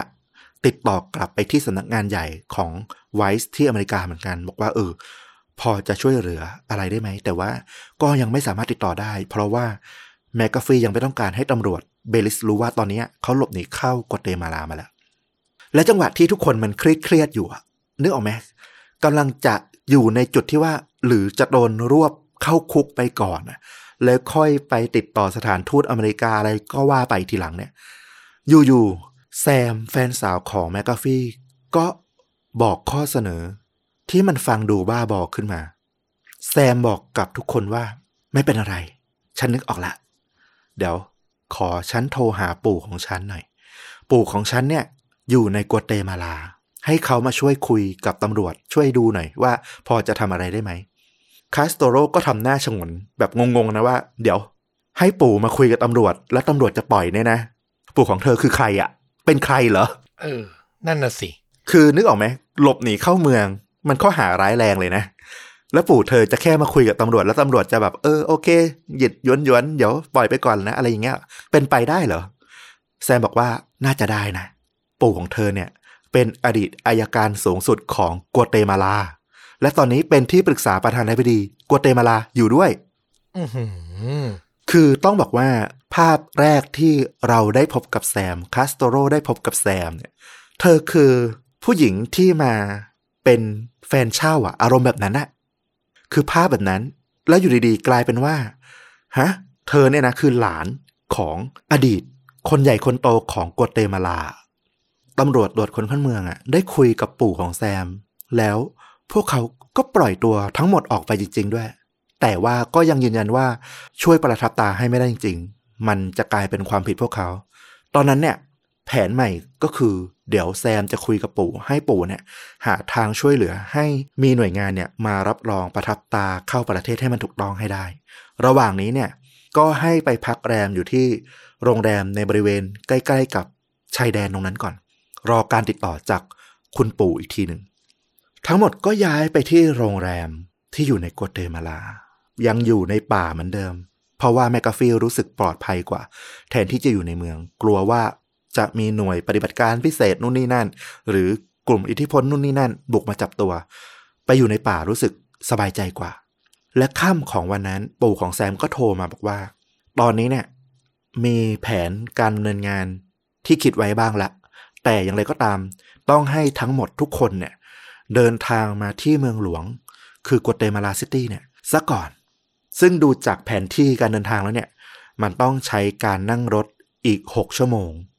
มันคือการเดินทางจากชายทะเลเข้าไปสู่ใจกลางประเทศกัวเตมาลาสำหรับแมกกาฟี่เขายินดีอยู่แล้ว ไม่มีทางเลือกอื่น แต่สำหรับคาสโตโรและก็คิงที่เป็นช่างภาพเนี่ย คือณตอนนั้นเนี่ยเป็นจุดวัดใจ พวกเขาสองคนเป็นแค่นักข่าวกับช่างภาพ ไม่ได้หนีคดี ไม่ได้มีคดีติดตัว ไม่มีใครในโลกนี้ ที่รู้ว่าเขาอยู่กับแมกกาฟี่ผู้ต้องสงสัยที่กำลังหลบหนีคดีฆาตกรรม คือจังหวะนั้นน่ะแค่เขาสองคนนั่งเรือกลับไปเบลิส ขึ้นเครื่องกลับอเมริกาจากเบลิส ก็ปลอดภัยไม่มีกังวล ไม่มีความผิดไม่มีอะไรเลย อาจจะแค่ไม่ได้ผลงาน ไม่ได้ข่าวชิ้นสำคัญไป ก็แค่นั้นแต่อย่างน้อย ก็ไม่ถูกคดี ไม่ต้องติดคุก แต่ ถ้าตามแมกกาฟี่เข้าไปถึงกัวเตมาลาซิตี้แล้วเนี่ย แล้วบังเอิญไปถูกจับที่นั่นน่ะ ด้วยข้อหาลักลอบเข้าเมืองเนี่ย เนี่ยแหละ เรื่องใหญ่ละ กลายเป็นคดีมีความผิดละ ซึ่งแม้ว่าปู่ของแซมจะบอกว่าเขาเนี่ยพอมีเส้นสายจะช่วยได้เนี่ย แต่ก็อย่างที่บอกอะคาสโตโรดูภาพของแซม หญิงสาววัยสิบแปดที่แบบยังดูแลตัวเองไม่ได้เลยอะดูความน่าเชื่อถือมันน้อยมากอะ ไม่รู้เหมือนกันว่าจริง ๆ ปู่ของแซมจะใหญ่ขนาดนั้นจริง ๆ หรือเปล่า หรือแค่หลอกกันเล่นก็ไม่รู้อะทางออกที่ฉลาดที่สุดของคาสโตโรในตอนนั้นก็คือ งั้นไม่ต้องเลือกแล้วกันว่าจะไปกับแมกกาฟี่หรือว่าจะกลับเบลิส รวมมันเลย คุยกับแมกกาฟี่ว่า ผมไม่ขอตามไปกัวเตมาลาซิตี้แล้วกัน แต่ขอสัมภาษณ์ที่นี่เลยเนี่ย วันเนี้ยขอเวลาครึ่งเช้าทั้งวันเนี่ย สัมภาษณ์ให้มันจบเป็นสกู๊ปไปเลย แล้วผมก็จะกลับอเมริกา เรียบร้อย ต่าง win-win ได้ประโยชน์ทั้งคู่ แมกกาฟีก็ดูจะสบายใจขึ้นนะให้ความร่วมมือเช้าวันรุ่งขึ้นก็มานั่งให้สัมภาษณ์อย่างดีตอบทุกคำถาม มีอะไรก็ยินดี ยิ้มแย้ม ดูความตึงเครียดน้อยลง เพราะเขาค่อนข้างมั่นใจแล้วว่า ตอนนี้เนี่ยเขาสามารถที่จะหนีคดีจากเบลิส แล้วก็สามารถเดินทางกลับอเมริกาได้อย่างแน่นอนละสัมภาษณ์กันเสร็จครึ่งเช้าคาสโตโรก็แบบรู้สึกโอ้โห นี่มันคือผลงานชิ้นโบแดง มีเพียงคนเดียวในโลกที่รู้ว่า จอห์นแมคกาฟี่อยู่ที่ไหน แถมยังได้สัมภาษณ์แบบใกล้ชิดมากๆ exclusive แบบนี้มาก ๆด้วย เขาก็กระหยิ่มใจมากเขาบอกว่าเดี๋ยวเขาจะรีบตัดต่อเนี้ยแล้วก็แบบรีบไปออกข่าวนะ แต่ก่อนหน้านั้นน่ะเขาจะขอส่งภาพนิ่งขออนุญาตถ่ายภาพคู่กับจอห์นแมคกาฟี่เป็นภาพคู่ แล้วก็ไปจั่วหัวในเว็บไซต์ของ Vice ไว้ก่อนว่า เนี่ย เดี๋ยวจะมีสกู๊ปเด็ดผ่านทาง Vice นะ ออกข่าวเรื่องของแมคกาฟี่โปรดติดตามได้เลย เขาก็ถ่ายรูปคู่กับแมคกาฟี่แล้วก็ส่งอีเมลไป ให้ทาง PR ของ Vice เนี่ย ไปลงข่าวในเว็บไว้ก่อน ให้คนสนใจก่อน แล้วก็เขียนกำกับมาในเมลอย่างเรียบร้อยอย่างดีเลยว่า เพื่อมาตรการความปลอดภัยของจอห์นแมคกาฟี่ที่เขาค่อนข้างซีเรียสมาก ๆ เรื่องของการรั่วไหลเรื่องที่อยู่ข้อมูลต่างๆของเขาเนี่ย ขอให้ระมัดระวังในการ เผยแพร่ภาพแล้วก็เนื้อความจากอีเมลนี้ด้วย ก็บอกไปทั้งหมดละ ข่าวของ Vice ที่มีภาพของคาสโตโรยืนคู่กับแมคกาฟี่ก็ถูกปล่อยลงเว็บของ Viceแล้วก็แน่นอนกลายเป็นกระแสความฮือฮาในอเมริกาแทบจะทันที ทุกคนต่างพูดถึงว่า โอ้โห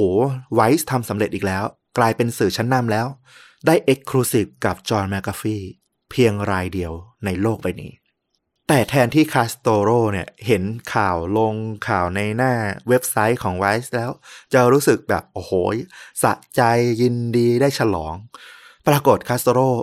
โมโหจนเส้นเลือดขึ้นเลย เขารีบโทรกลับไปที่ PR ของนิตยสาร Vice ทันที พวกคุณทำบ้าอะไรลงไป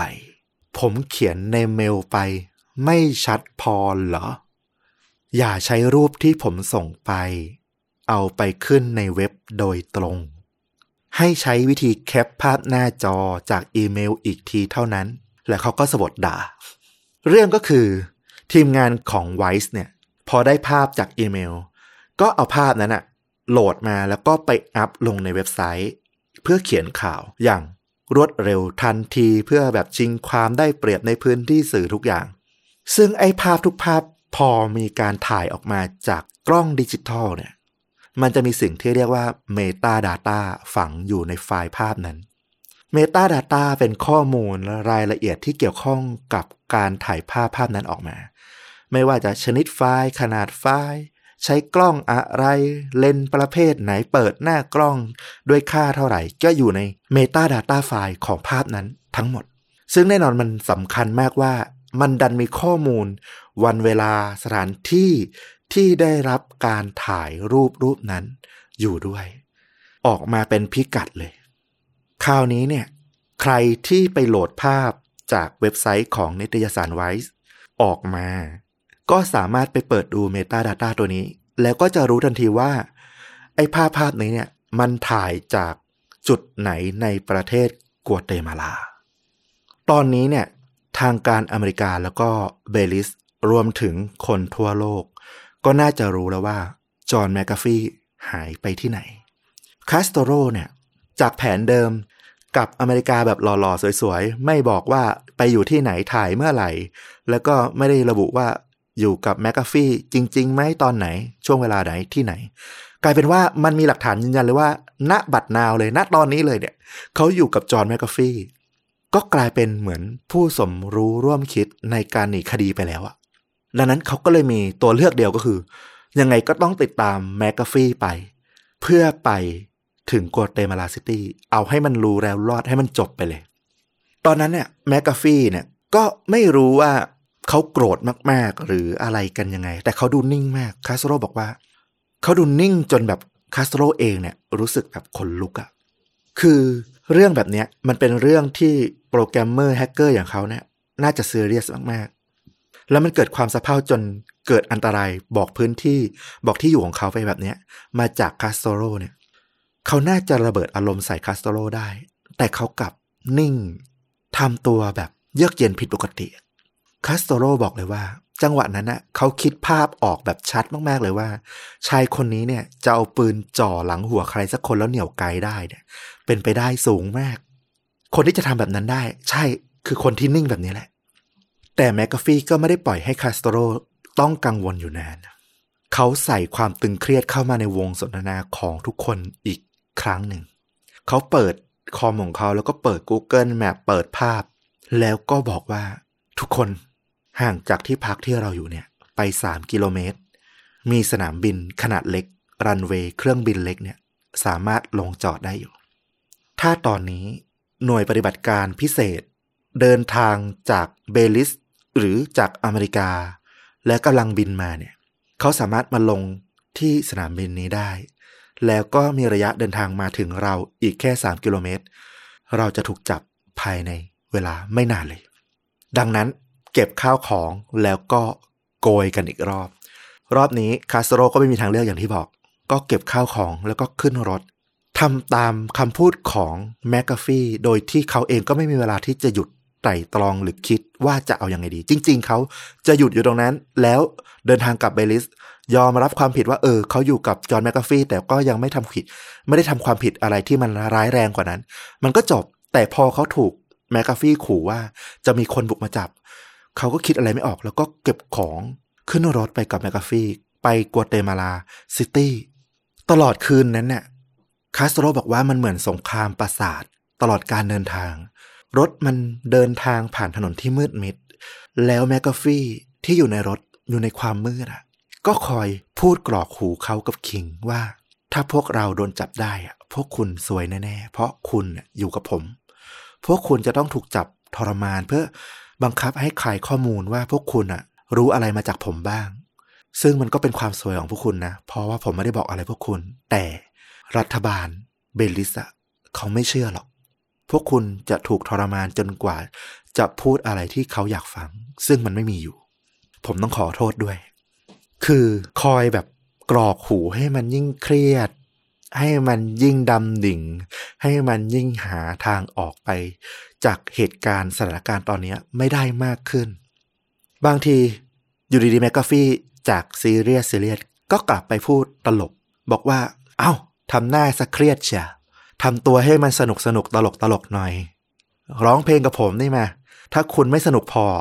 ผมจะเปิดรถออกแล้วก็ให้คุณลงตรงเนี้ย กลางทางมืดๆเนี่ยทันทีเลยนะ คือมันแบบนึกออกไหมคนที่ป่วนประสาทเราอะแล้วแมกกาฟี่ก็พูดกับคาสโตรขึ้นมากลางความมืด หลังจากที่ปั่นประสาทไปมาตลอดทางว่า รู้ไหม ผมว่าผมคือโจ๊กเกอร์ โจ๊กเกอร์คือนิยามตัว ผมที่ดีที่สุดเลย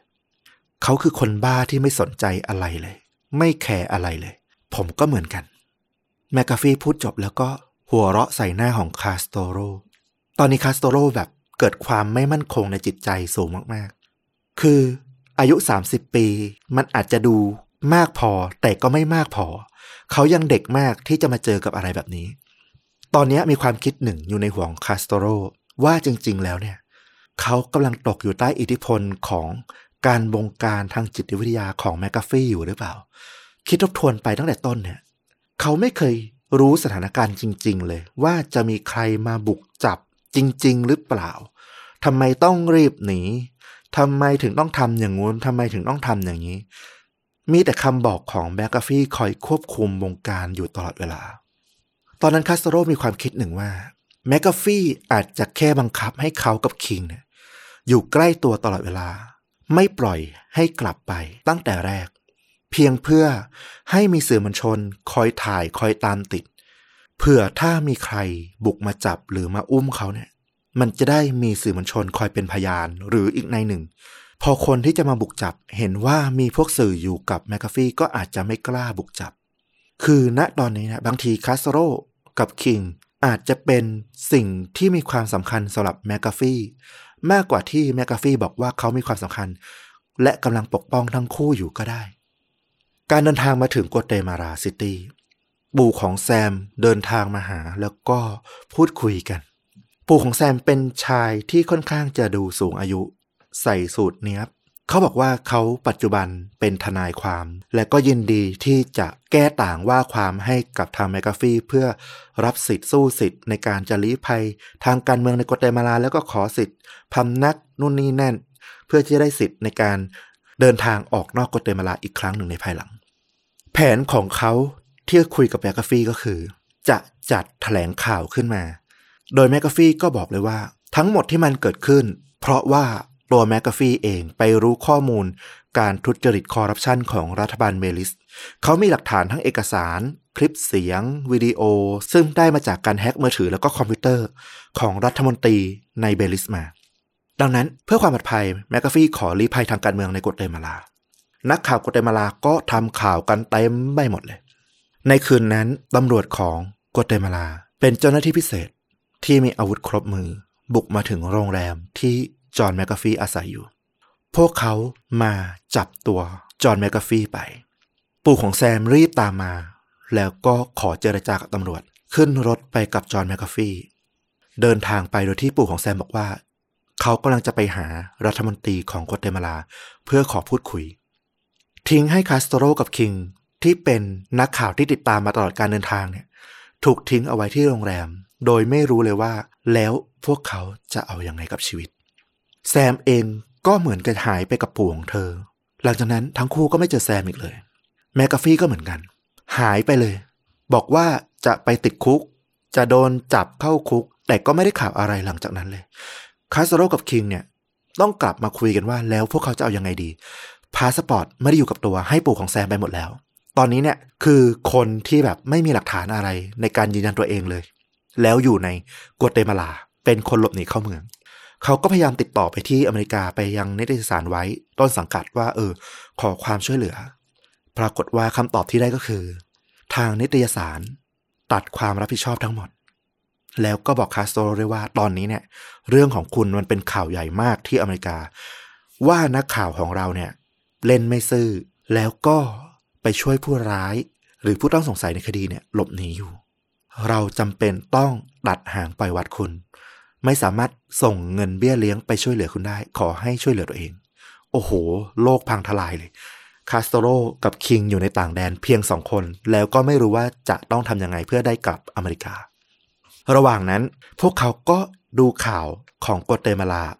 ก็เห็นเรื่องราวของแมกกาฟีที่มันโลดแล่นอยู่ข้างนอกโรงแรม เพราะพวกเขาไม่สามารถออกไปได้ ออกปั๊บก็ถูกตำรวจรวบตัวแน่นอน ในข่าวก็คือ แมกกาฟีพยายามต่อสู้เพื่อขอลี้ภัยทางการเมือง แต่เหมือนว่าทางการกัวเตมาลาเนี่ยไม่รับรองไม่ยอม ก็มีคำสั่งว่า เออ จะเนรเทศกลับไปที่เบลิส ให้เป็นปัญหาของทางเบลิสไปจัดการเอาเอง พอรู้แบบนั้น วันต่อมา อยู่ดีๆ จอห์นแมกกาฟี่ที่อยู่ในคุกมีอาการหัวใจวาย ต้องรีบนำส่งโรงพยาบาล กล้องสื่อมวลชนวิ่งตามติดแทบทุกวินาทีจากรถพยาบาลจนถึงห้องฉุกเฉินจ่อถ่ายตลอดเวลา แมกกาฟี่ถูกส่งตัวกลับอเมริกาด้วยเหตุผลทางการแพทย์ เขาเป็นคนอเมริกันเป็นพลเมืองอเมริกันก็เลยขอใช้สิทธิ์เดินทางกลับอเมริกาด้วยเหตุนี้ แล้วก็ไม่ต้องกลับไปดำเนินคดีไปรับโทษไปไต่สวนสอบสวน อะไรที่เบลิสอีกเลย เข้าอเมริกาได้ก็คือปลอดภัยเป็นอิสระ คาสโตโรกับคิงที่ดูข่าวอยู่ในโรงแรม มองหน้ากัน แล้วก็บอกว่าเฮ้เขาไม่รู้เลยว่าสิ่งที่เขาเห็นอยู่อะ มันคืออะไรกันแน่ มันคือการแสดงที่แนบเนียนของจอห์นแมคกาฟี่เหรอ หรือมันคือเรื่องของการติดสินบนเจ้าหน้าที่กัวเตมาลากันแน่ เพราะว่ากล้องมันถ่ายติดไปจนถึงห้องฉุกเฉินน่ะ มันดูออกชัดๆเลยว่าแมคกาฟี่ไม่ได้หัวใจวายอะ มันคือคนที่นอนอยู่เฉยๆอะไม่ได้มีอาการแบบที่น่าจะโคม่าหรือน่าเป็นห่วงแบบนั้นเลย ในขณะเดียวกันคาสโตโรเองก็ถูกโทรศัพท์ ถูกเมลหาทุกช่องทางจากผู้คนมากมายทั้งที่เป็นห่วงเขา แล้วก็โทรมาก่นด่าเขา หนึ่งในนั้นคือชายคนหนึ่ง อ้างตัวว่าชื่อเจฟ เป็นเพื่อนบ้านอีกคนของแมกกาฟี่ที่อาศัยอยู่ในเบลิส ก็คืออยู่ติดติดกันแมกกาฟี่เจฟ แล้วก็เกรกอรีฟอร์ดเจฟเล่าว่า ในคืนนั้นน่ะที่เกรกอรีฟอร์ดเสียชีวิตนะเขาได้ยินเสียงจอห์นแมกกาฟี่ตะโกนโวยวายเสียงดังอย่างมีน้ำโหมีความโมโหกราดเกรี้ยว ประโยคที่เขาได้ยินชัดเจนที่สุดก็คือ เดี๋ยวกูจะไปฆ่ามึงตอนนี้แหละ นี่เป็นข้อมูลใหม่ที่ทำให้คาสโตโรเนี่ยรู้สึกไม่สบายใจเอาซะเลยคือเขาไม่ได้ตามเรื่องของการสืบสวนคดีที่อยู่ในเบลิสมาก เขามาตามแมกกาฟี่หลังจากมันเกิดเรื่องได้ไม่นาน แล้วก็ไม่รู้ความคืบหน้าของคดี เขามารู้ข้อมูลเนี้ย เขาเริ่มกลับย้อนไปคิดเลยว่า หรือจริง ๆ แล้วจอห์นแมกกาฟี่คือคนร้ายตัวจริงตั้งแต่แรกกันนะแล้วเขาก็พยายามเค้นแต่เค้นไม่สำเร็จ และตอนนี้เนี่ยจอห์นแมกกาฟี่ก็ไปเดิน เหินใช้ชีวิตอย่างมีความสุขอยู่ในอเมริกา ส่วนตัวเขาอยู่ในกัวเตมาลายังหาทางกลับประเทศไม่ได้ เขาโกรธมากแล้วเขาก็โทรหาจอห์นแมกกาฟี่ที่ยังมีเบอร์ติดต่อกันอยู่ คาสโตโรโทรไป เพื่อขอถามคำถามเดียวจากจอห์นแมกกาฟีเพื่อให้หายคาใจ สรุปคืนนั้น คุณทำอะไรกับเกรกอรีฟอร์ดจอห์นแมกกาฟีฟังคำถามจบ เขานิ่งไปประมาณ 2-3 วิ แล้วก็ตัดสายทิ้ง หลังจากนั้นติดต่อจอห์นแมกกาฟีไม่ได้อีกเลย สายโทรศัพท์ต่อมาที่คาสโตโรได้รับเป็นอะไรที่มันทรมาน จิตใจของเขามาตลอดชีวิต มันเป็นสายโทรศัพท์จากทนายความที่ดูแลให้ครอบครัวของเกรกอรีฟอร์ดคุณพ่อคุณแม่ของเกรกอรีฟอร์ดทนายความโทรมาบอกกับคาสโตโรว่า คุณอยู่กับจอห์นแมคกาฟี่คุณสัมภาษณ์เขา คุณต้องบอกพวกเราว่ามันเกิดอะไรขึ้นในคืนนั้นกับเกรกอรีฟอร์ดพ่อกับแม่ของเขามีสิทธิ์ที่จะได้รู้ว่าเกิดอะไรขึ้นกับลูกชายของเขา ตอนนี้เนี่ย คุณไปทำข่าว คุณได้ผลงาน มือของคุณอะ่ะ มันเปื้อนเลือดไปเรียบร้อยแล้ว คุณช่วยจอห์นแมคกาฟี่หนีแลกกับคอนเทนต์ สิ่งที่จะไถ่โทษและชดเชยได้ มีเพียงสิ่งเดียวก็คือ คุณต้องบอกกับเราบอกกับศาลว่าจอห์นแมคกาฟี่ทำอะไรลงไปในคืนนั้น คาสโตโรทรมานมาก เพราะเขาก็ไม่รู้เหมือนกัน และเขาก็รับรู้ว่า ใช่ มือของเขาเปื้อนเลือดไปแล้วจริง ๆ และเขาก็ไม่สามารถเค้นเอาคำตอบ จริง ๆ ออกมาได้เป็นหลักฐานที่จะบอกได้อย่างชัดเจนเลยว่า จอห์นแมคกาฟี่คือผู้ต้องสงสัยที่กลายเป็นฆาตกรจริง ๆ หรือเปล่า และก็จะไม่มีใครได้รู้คำตอบนั้นจากจอห์นแมคกาฟี่อีกเลย เพราะเขาจะไม่พูดถึงคดีในคืนนั้นอีกแล้ว สุดท้ายความจริงทุกอย่างมันก็เลยกลืนหายไปกับเสียงคลื่นในเบลีซที่มันเกิดขึ้นในคืนนั้น เรื่องราวมันดำเนินต่อมาอีกนิดหน่อยก็คือ หลังจากนั้นแมคกาฟี่ก็กลับมาอเมริกาใช้ชีวิตแบบเซเลบริตี้คนดัง คนที่มีชื่อเสียง เป็นนักวิจารณ์ ข่าวสาร การเมืองเหตุบ้านการเมืองทุกอย่าง เป็นคนที่แบบให้ข้อคิดเห็นผ่านทางทวิตเตอร์แม้ว่าใครจะมาก่นด่าว่าเขามาแซวเขาเรื่องของเบลีซ เรื่องของการหนีคดี แต่เขาก็ไม่สนใจ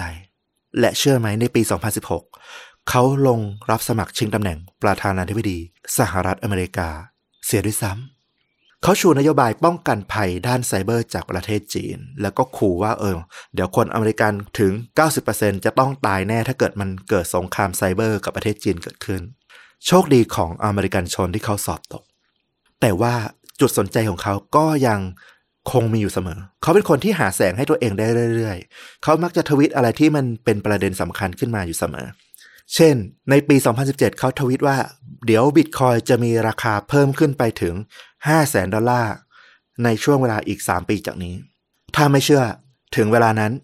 แล้วมันไม่ขึ้นถึง 5 0 0แสนดอลลาร์ เขาจะกินน้องชายตัวเองทางทีวีเลย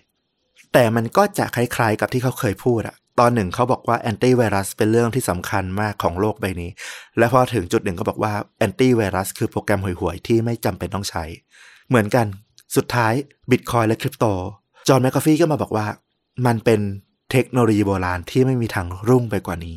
ถ้าให้นึกภาพแบบปัจจุบันจอห์นแมคกาฟี่ก็คืออีลอนมัสก์ในภาคที่จะเมาเมาตลอดเวลา เขาดูแบบหลักลอยยึดติดไม่ได้ ในปี 2019 แมคกาฟี่ก็ยิ่งดูเพี้ยนเข้าไปอีก อยู่ดีๆ เขาก็สารภาพขึ้นมาเองว่าเขาไม่ได้จ่ายภาษีมาแล้วตั้งแต่ปี 2010 เกือบ 10 ปีแล้ว แล้วก็บอกด้วยว่าเขาไม่มีทางที่จะจ่ายเงินให้กับรัฐบาลอเมริกันเด็ดขาด พูดอย่างนี้สรรพากรก็เข้าตามระเบียบ และจอห์นแมคกาฟี่ก็ต้องหนีออกนอกประเทศอีกครั้งหนึ่ง เขาหนีออกจากอเมริกาด้วยเรืออีกครั้ง แผนของเขาก็คือ แทนที่จะต้องหนีไปอยู่ประเทศไหนที่มันมีกฎหมายส่งผู้ร้ายข้ามแดนกลับอเมริกา เพราะตอนนี้เขาเป็นจำเลยของอเมริกาละเขาก็ไปอยู่หน้าน้ำสากลอยู่กลางทะเลไปซะเลยสิ ไม่มีกฎหมายไม่มีใครมาจับได้ เขาก็ยังคิดว่าถ้าเกิดมีการบุกจับสิ่งที่ดีที่สุดก็คือต้องมีกล้องอยู่กับเขา และเขาก็นึกถึงผู้ชายคนหนึ่ง ที่เคยติดตามเขาเมื่อปี 2012 เขาโทรหาโรเบิร์ตคิงช่างภาพคนเดิม ที่เคยเดินทางร่วมกันกับคาสโตโรมาแล้ว คิงต้องบอกว่าไม่รู้ว่าเขาโชคร้ายหรือโชคดี เขาได้ footage ที่มีค่ามากจากการเดินทางหลบหนีออกนอกประเทศครั้งนี้ของแมกกาฟีแต่ในขณะเดียวกัน เขาก็เกือบจะเอาชีวิตไม่รอด บนเรือที่จอห์นแมกกาฟี่ใช้หลบหนี มีบอดี้การ์ดเกือบสิบคน อาวุธปืนร้ายแรงเหมือนกับอาวุธสงคราม มียาเสพติดมีเหล้าอยู่เต็มเรือไปหมด และบนเรือลำนั้นก็มีผู้หญิงคนใหม่ของจอห์นแมกกาฟี่ เธอมีชื่อว่าเจนิส เจนิสเป็นโสเภณีในไมอามี เธอได้พบกับจอห์นแมกกาฟีในคืนที่เขาเนี่ยเดินทางออกจากกัวเตมาลามาที่อเมริกา แล้วจอห์นแมกกาฟีก็ตามจีบเธอจนติด ในวันนั้นเองโดยที่แซมเพิ่งห่างกันมา ไม่ถึง 24 ชั่วโมง ก็ถูกทิ้งไว้ที่กัวเตมาลา footage ตรงเนี้ยที่คิงได้มาเนี่ยมันเกี่ยวข้องกับเจนิสนี่แหละ มันมีข้อสงสัยอยู่ตลอดมาเลยว่า จริงๆ แล้วไอ้เรื่องของการที่มีคนอยากจะอุ้มจอห์นแมกกาฟีหรืออยากจะจับตัว หรืออยากจะลักพาตัวเขาเนี่ย มันมีอยู่จริงหรือเปล่า บ้างว่าก็เป็นรัฐบาลเบลีซ บ้างก็ว่าเป็นองค์กรนอกกฎหมาย เป็นแก๊งยาเสพติด เจนิสเล่าว่า เธอค่อนข้างมั่นใจว่าขบวนการนี้มีอยู่จริง ไม่ใช่การลักพาตัว แต่เป็นการลอบสังหารเลย ครั้งหนึ่งตอนที่เธอเนี่ย เป็นแฟนกับแมกกาฟี่ละแล้วก็อาศัยอยู่ด้วยกัน เธอได้รับการติดต่อจากอดีตแมงดาของเธอ ให้ไปหา โดยขู่ว่าถ้าเธอไม่มาเนี่ย มันจะเกิดเรื่องอันตรายร้ายแรงกับครอบครัวของเธอพอเธอไปพบแมงดาคนนั้นเนี่ยก็เอาซองซองหนึ่งส่งมาให้ในมือเธอ มันมีผงสีเทาอยู่ในนั้น แมงดาคนนั้นบอกกับเจนิสว่า ให้เอาไปโรยใส่ในอาหาร ที่จะทำให้แม็กอาฟี่กิน เจนิสก็ถามว่ามันคืออะไรมงดาคนนั้นก็ตอบว่ายาพิษ เจนิสก็หวาดกลัวขึ้นมาทันทีเลย เธอถือยาพิษอยู่ในมือ เดี๋ยวทำไมต้องฆ่าเขาล่ะแมงดาคนเดิมก็ตอบว่า มันมีคำสั่งให้รอบสังหารมาจากแกงคายา แมกกาฟี่มีข้อมูลสำคัญที่เกี่ยวข้องเชื่อมโยงระหว่างแกงคายา รัฐบาลเบลิส และนักการเมืองของสหรัฐบางคนที่เป็นคนใหญ่คนโตด้วย ถ้าเรื่องนี้ ถูกเผยแพร่ออกไป มันจะมีคนเดือดร้อน เพราะมันเกี่ยวข้องทั้งเรื่องยา การค้ามนุษย์ และก็การฟอกเงิน ดังนั้นวิธีการที่ดีที่สุดตอนนี้ก็คือ ปิดปากของเขาซะ คือเจนิสเชื่อมั่นมาก ๆ จากเหตุการณ์นั้นว่า มันมีกระบวนการลอบสังหารแมกกาฟี่อยู่จริง ๆ จากแก๊งค้ายาและก็ผู้มีอิทธิพล เธอตัดสินใจไม่วางยาจอห์นแมกกาฟี่ด้วยความกลัว แต่เธอก็เล่าให้จอห์นแมกกาฟี่ฟังทุกอย่างว่ามันเกิดอะไรขึ้นกับเธอ และจอห์นแมกกาฟี่ก็เลยตัดสินใจพาเธอ หนีออกมาจากอเมริกาด้วยกันเพื่อความปลอดภัย และที่บอกว่าเป็นโชคร้ายของคิง แม้ว่าจะได้ footage ที่มีค่าอันนี้ออกมาก็ตามก็คือ ในคืนคืนหนึ่ง ตอนที่เขากำลังนอนหลับสนิทอยู่บนเรือ ปรากฏว่าจอห์นแมกกาฟี่ยิงปืนขึ้นมาในเรือ แล้วเขาก็ตะโกน เสียงดังจนทุกคนต้องตื่นเปิดไฟ จอห์นแมกกาฟี่ยืนถือปืนกราดเหวี่ยงไปรอบๆตัว เหมือนกับหวาดกลัวอะไรบางอย่าง เขาขู่ว่า เขารู้ว่ามีคนแอบลอบขึ้นเรือมา เพื่อจะมาฆ่าเขา คนก็ช่วยกันค้นหานะ เปิดห้องนู้นห้องนี้เปิดทุกอย่างในเรือ เพื่อดูว่ามันไม่มีคนลอบขึ้นเรือมา จังหวะนั้นแหละที่คิงรู้เลยว่า ถ้าเขาอยู่ในเรือลำนี้ต่อไปอะ เขาอาจจะกลายเป็นศพ ถูกทิ้งกลางทะเลก็ได้ เพราะจังหวะหนึ่งอะที่ทุกคนมันตึงเครียดมากๆอะทั้งแมกกาฟี่ทั้งเจนิสแฟนสาว เอาปืนขึ้นมาจ่อหัวของคิงด้วยซ้ำคิดว่าคิงเนี่ยจะรู้เห็นเป็นใจหรือเปล่า คือมันเต็มไปด้วยความหวาดกลัวขั้นนั้นอะคิงตัดสินใจออกจากเรือคืนนั้นเลย แล้วก็เดินทางกลับอเมริกา แล้วก็ไม่ยุ่งเกี่ยวกับจอห์นแมกกาฟี่อีก สำหรับเรื่องของแก๊งค้ายาเนี่ยแล้วก็รัฐบาลเบลีซเนี่ยมันก็มีจุดที่น่าสงสัยจริงๆหลังจากนั้น ก็คือในปี 2014 บ้านที่อยู่ในเบลิสของแมกกาฟีที่ถูกทิ้งร้างไว้แล้วเนี่ยอยู่ดีๆ มันก็เกิดไฟไหม้อย่างปริศนา ทุกอย่างมอดไปหมดเลย มันไม่รู้ว่าเป็นความบังเอิญ หรือว่ามันเป็นการตั้งใจที่จะฝังกลบหลักฐานทุกอย่าง ค้นยังไงก็ไม่เจอเผาทิ้งมันให้หมดเลยแล้วกัน กันแน่ แต่อย่างน้อยสุดเรื่องราวที่คิงไปได้มาจากเจนิสเนี่ยมันก็ช่วยยืนยันได้ว่า บางทีมันก็อาจจะมีกระบวนการนี้อยู่จริง ๆ ถ้าเชื่อว่าเจนิสเล่าเรื่องจริง ไม่ได้เตี๊ยมอะไรกับแมกกาฟี่หรือแมกกาฟี่ไม่ได้เป็นตัวจอมบงการที่ไปจ้าง แมงดาเก่ามาเพื่อสร้างเรื่องทุกอย่างขึ้นมา เพื่อลองใจเจนิส มันก็คิดได้หลาย ๆ แง่มุมแมกกาฟี่ตัดสินใจ หลบหนีไปที่ยุโรป เพราะว่ามีพาสปอร์ตอังกฤษเขาเป็นลูกครึ่ง เขาก็ไปใช้ชีวิตสุขสบายย้ายไปประเทศโน้นประเทศนี้ ท่องเที่ยวอย่างเศรษฐี จนไปถึงสเปนแล้วก็ถูกตำรวจจับกลุ่มตัว เตรียมส่งกลับอเมริกา ในคดีเลี่ยงภาษี ระหว่างที่กำลังต่อสู้รอเวลานั้นน่ะพอมีคำสั่งว่าโอเค พร้อมที่จะส่งตัวกลับอเมริกาละ คืนนั้นเองวันที่ 23 มิถุนายน ปี 2021 เจ้าหน้าที่เดินไปดูที่ห้องจอห์นแมคกาฟีปรากฏว่า เขาผูกคอตายอยู่ในห้องขังนั้น ไม่กี่ชั่วโมงหลังที่มีคำสั่งส่งตัวผู้ร้ายข้ามแดนออกมา ทางการสเปนต้องออกแถลงการนะว่าชนสูตรและเป็นการฆ่าตัวตายไม่ได้มีการลอบสังหารหรืออะไรที่ผิดปกติไปกว่านั้น อย่างไรก็ดีก็มีคนสังเกตว่าแมคกาฟีเคยทวิตเอาไว้ก่อนหน้านี้นานแล้วว่า ถ้าวันไหนวันใดวันหนึ่ง เขาถูกพบเป็นศพ ถูกแขวนคอ นั่นแหละคือการฆาตกรรมปิดปาก คือเขาทำนายตัวเองไว้เลยว่า เขาอาจจะถูกฆ่าปิดปากจากแก๊งคายาหรือผู้มีอิทธิพลสักวันหนึ่งในสภาพศพแบบนั้น ซึ่งบันดันบังเอิญตรงกับที่มันเกิดขึ้น ในห้องขังที่สเปนพอดี มันก็เลยเกิดทฤษฎีขึ้นมาสำหรับคนที่สนใจเรื่องนี้ว่า หรือบางทีมันอาจจะมีอะไรมากกว่าการฆ่าตัวตาย เพราะว่าคนใกล้ชิดอย่างทนายหรือว่าคนที่เป็นญาติเนี่ย ก็บอกว่าคุยโทรศัพท์กับ จอห์นแมคคาฟี่แทบทุกวันเนี่ยล่าสุดวันก่อนที่เขาจะฆ่าตัวตายเนี่ยยังไม่มีสัญญาณบ่งชี้เลยว่าเขาจะฆ่าตัวตาย ยังดูปกติทุกอย่าง แต่สุดท้ายทางการสเปนก็ยืนยันว่ามันคือการฆ่าตัวตาย เรื่องก็จบลงตรงนั้น กลับมาที่แซม แฟนสาวที่กัวเตมาลา เธอก็มาให้สัมภาษณ์ผ่านสื่อว่า เธอเห็นแล้วแหละ เรื่องราวที่มันเกิดขึ้นกับแมคคาฟี่ที่สเปน เธอตกใจ เธอยังผูกพันกับเขา แต่เธอก็โกรธเขามาก เช่นเดียวกัน และหลังจากได้ยินข่าวการเสียชีวิตของจอห์นแมคคาฟี่สิ่งเดียวที่เธอคิดเลยก็คือ เขาแกล้งตายเพื่อที่จะหนีคดีเลี่ยงภาษี เหมือนกับตอนที่ทำที่กัวเตมาลาอีกนั่นแหละ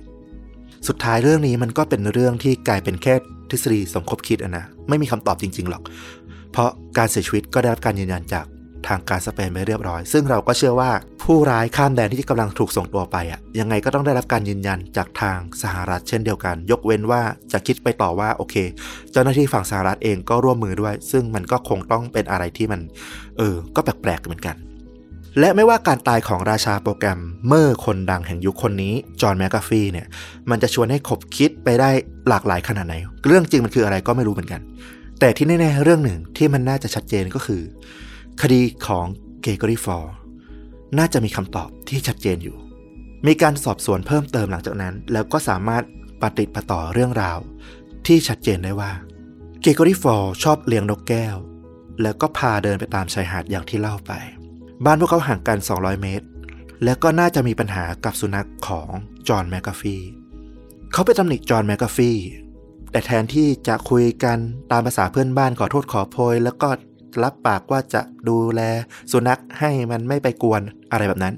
สิ่งที่แมคกาฟี่ทำก็คือเขาเอาป้ายไปปักระหว่างรั้วบ้านว่า อย่ากลัวสุนัขเลย กลัวเจ้าของมันดีกว่า พร้อมกับรูปกราฟิกที่เป็นปืน มีควันลอยออกมาจากปากกระบอก สิ่งนี้มันอาจจะสะสมอยู่ในใจของเกรกอรี่ฟอลเรื่อยมานะจนถึงวันหนึ่งแมคกาฟี่ไปพบสุนัขของเขาสี่ตัว นอนชักดิ้นชักงอทุรนทุรายอยู่กับพื้นแมคกาฟี่เชื่อว่าพวกมันโดนยาเบื่อ และเขาต้องตัดสินใจ เอาปืนยิงทิ้งพวกมันทั้งสี่ตัวให้พ้นจากความทรมาน แมคกาฟี่ขุดหลุมฝังศพไว้ในบริเวณบ้านหลังจากนั้น แล้วคืนนั้นเขาก็ตะโกนด้วยความเดือดดาลว่า เดี๋ยวกูจะไปฆ่ามึงตอนนี้แหละ และนั่นคือเรื่องราวที่ประกอบเข้ามาจากหลายแง่มุม ทั้งเพื่อนบ้านแล้วก็หลักฐานที่เป็นหลุมฝังศพสุนัขต่างๆ ที่มันเกิดขึ้นและน่าจะเกิดเป็นเรื่องจริงที่เกิดขึ้นในคืนวันที่ 11 พฤศจิกายน 2012 ก็คือจอห์นแมคคาฟี่บุกไปยิงเกรกอรี่ฟอลที่บ้าน สุดท้ายมีเรื่องหนึ่งที่ยังเป็นปริศนาในชีวประวัติของจอห์นแมคคาฟี่และมันก็อาจจะช่วยทำให้เราเข้าใจเขาได้มากขึ้น อย่างที่บอกไป แมคคาฟี่น่าจะเป็นคนที่มีปมเรื่องของคุณพ่อเรื่องของการทำร้ายร่างกายในวัยเด็ก เขาเคยถูกพ่อแท้ๆเนี่ยทำร้ายระหว่างที่เมาเนี่ย หนักถึงขนาดกระดูกหักก็มี แต่ที่แย่กว่านั้นก็คือ เขาต้องทนดูพ่อทำร้ายแม่แท้ๆเนี่ย ต่อหน้าต่อตาเป็นเวลาหลายปีโดยที่เขาเองก็ไม่สามารถที่จะช่วยเหลือแม่ได้เลย มีคนใกล้ชิดของจอห์นแมคคาฟี่บอกว่า คนที่สนิทมากๆกับเขาจริง ๆ บางคนเท่านั้น จะรู้ข้อมูลนี้ แมคคาฟี่เคยเปรยๆ แบบอ้อมๆว่า ในตอนที่เขาอายุ 15 ปี เขาทนไม่ได้เลยกับสิ่งที่พ่อของเขาเนี่ยได้กระทำมาตลอดหลายปี จนเขาต้องลงมือทำบางอย่างลงไปบางทีแผลใจในการที่จะต้องสังหารคนที่เขารักมากคนหนึ่งนะเพื่อช่วยคนที่เขาก็รักมากในชีวิตอีกคนหนึ่ง มันก็น่าจะเป็นปมที่ยิ่งใหญ่ที่สุด ไม่แพ้กันสำหรับผู้ชายคนหนึ่ง และนี่ก็อาจจะเป็นภาพบทสรุปทั้งหมดที่พอจะเข้าใจได้ของชายชื่อจอห์นแมคกาฟีโปรแกรมเมอร์คนดังแห่งยุคที่มีเรื่องราวผาดโผนยิ่งกว่าภาพยนตร์ แล้วมันมีหลักฐานยืนยันร้อยเปอร์เซ็นต์แล้วว่าเขาบุกไปยิงเพื่อนบ้านใช่ไหม ถ้าทางด้านคดีนะ ก็ต้องพูดอย่างนี้ว่า คดีเกิดขึ้นในเบลีซ ตัวจอห์นแมคกาฟีไม่เคยกลับเข้าไปที่เบลีซทำให้การสืบสวนสอบสวนหรือการตัดสินไม่สามารถดำเนินต่อไปได้ เพราะจำเลยไม่มาเข้าร่วมกระบวนการยุติธรรม ก็คือหนีคดีไปตลอด ส่วนที่อเมริกาทนายของทางบ้านเกรกอรี่ฟอลก็พยายามฟ้อง เอาผิดกับทางจอห์นแมคกาฟีต่อไป แต่ว่าสุดท้ายแล้วเนี่ย มันก็ไม่สามารถคืบหน้าเพราะว่า มันก็ไม่สามารถไปเอาหลักฐานในในต่างๆ ได้ สิ่งที่เราเล่ามาเนี่ยมันเกิดจากการประติดประต่อแล้วก็พยายามหาหลักฐานสภาพแวดล้อม พยานแวดล้อมหลักฐานต่างๆ ที่มันเกิดขึ้น ในคืนนั้นที่มันน่าจะชัดเจนและพอเห็นภาพได้มากที่สุด อืม เพราะฉะนั้นมันก็ยังไม่สามารถยืนยันได้ร้อยเปอร์เซ็นเขาอาจจะแค่โมโห อืมก็ได้ แล้วก็ตะโกนขึ้นมาก็ได้ โอ้ก็ต้องบอกว่าเป็นชีวิตคนคนหนึ่งที่สีสันฉูดฉาดแล้วก็ได้ข้อคิด คือคัดเลือกจากแต่ละช่วงชีวิตของเขามาได้เยอะแยะมากมายจริง ๆ จนผมเนี่ยสรุปไม่ถูกเลยว่าเราได้อะไรจากเคสนี้ไปบ้างอืมคือมันแล้วแต่มุมมองของแต่ละคนเลยว่าจะหยิบยกตรงไหนมา แต่ต้องบอกว่าเป็นชีวิตคนที่น่าศึกษาแล้วก็โลดโผน เป็นเรื่องจริงยิ่งกว่าหนังที่แท้จริงจริง ๆ ในฐานะของสื่อสารมวลชน ผมว่าอย่างหนึ่งที่ผมได้เองก็คือ การนำเสนอข่าวสารหรืออะไรใด ๆ ก็ตามอะ สุดท้ายแล้วมันต้องอยู่บนหลักการอยู่บนความถูกต้องก่อนนะอืมคือถ้าเราเริ่มต้นพยายามจะลักไก่ พยายามจะอยากได้อะไรที่มันเอ็กซ์คลูซีฟกว่าคนอื่นแล้ว ข้ามเส้นของความถูกต้องไป สุดท้ายแล้วเราจะไม่ได้อะไรเลย แล้วข่าวมันเป็นเรื่องของความน่าเชื่อถืออะพอเราไปอย่างนั้นแล้วปุ๊บมันเหมือนเราไปเข้าข้าง คนผิดหรือไม่อย่างไร แล้วสุดท้ายมันก็จะล้มเหลวไปทั้งหมดเลยอะเออมันจะไม่ได้อะไรจริงๆเอออันเนี้ยคือสิ่งที่ผมตกตะกอนได้มา แต่ในส่วนอื่นๆของชีวิตเขาไม่ว่าจะเป็นทฤษฎีสมคบคิดรัฐบาลใด ๆ ก็ตามอะ จุดสำคัญอย่างหนึ่งเลยผมว่าความเป็นเขาบุคลิกของเขาที่มันเอาแน่เอานอนไม่ได้ มันทำให้ทุกอย่างกลายเป็นแค่ทฤษฎีไปหมดเลย ใช่ ต่อให้แบบมีหลักฐานอะไรเพิ่มเติมคดีเพื่อนบ้านเขาอย่างเงี้ย ผมก็ยังเชื่อร้อยเปอร์เซ็นไม่ได้เลย เพราะว่าปมในจิตใจเขาปมของชีวิตเขามันทำให้ทุกอย่าง กลายเป็นแค่เรื่องเล่า ที่ได้ความระทึกใจแต่มันไม่ได้น้ำได้เนื้อสัทีเดียวอะเออเสียดายตรงนี้แหละ อืม ก็ต้องบอกว่าส่วนหนึ่งอาจจะเป็นผลจากการที่เขาติดเหล้าแล้วก็ยาเสพติดในช่วงหลังของชีวิตตลอดหลายปีนะมันทำให้บุคลิกหลายอย่างของเขาเปลี่ยนไป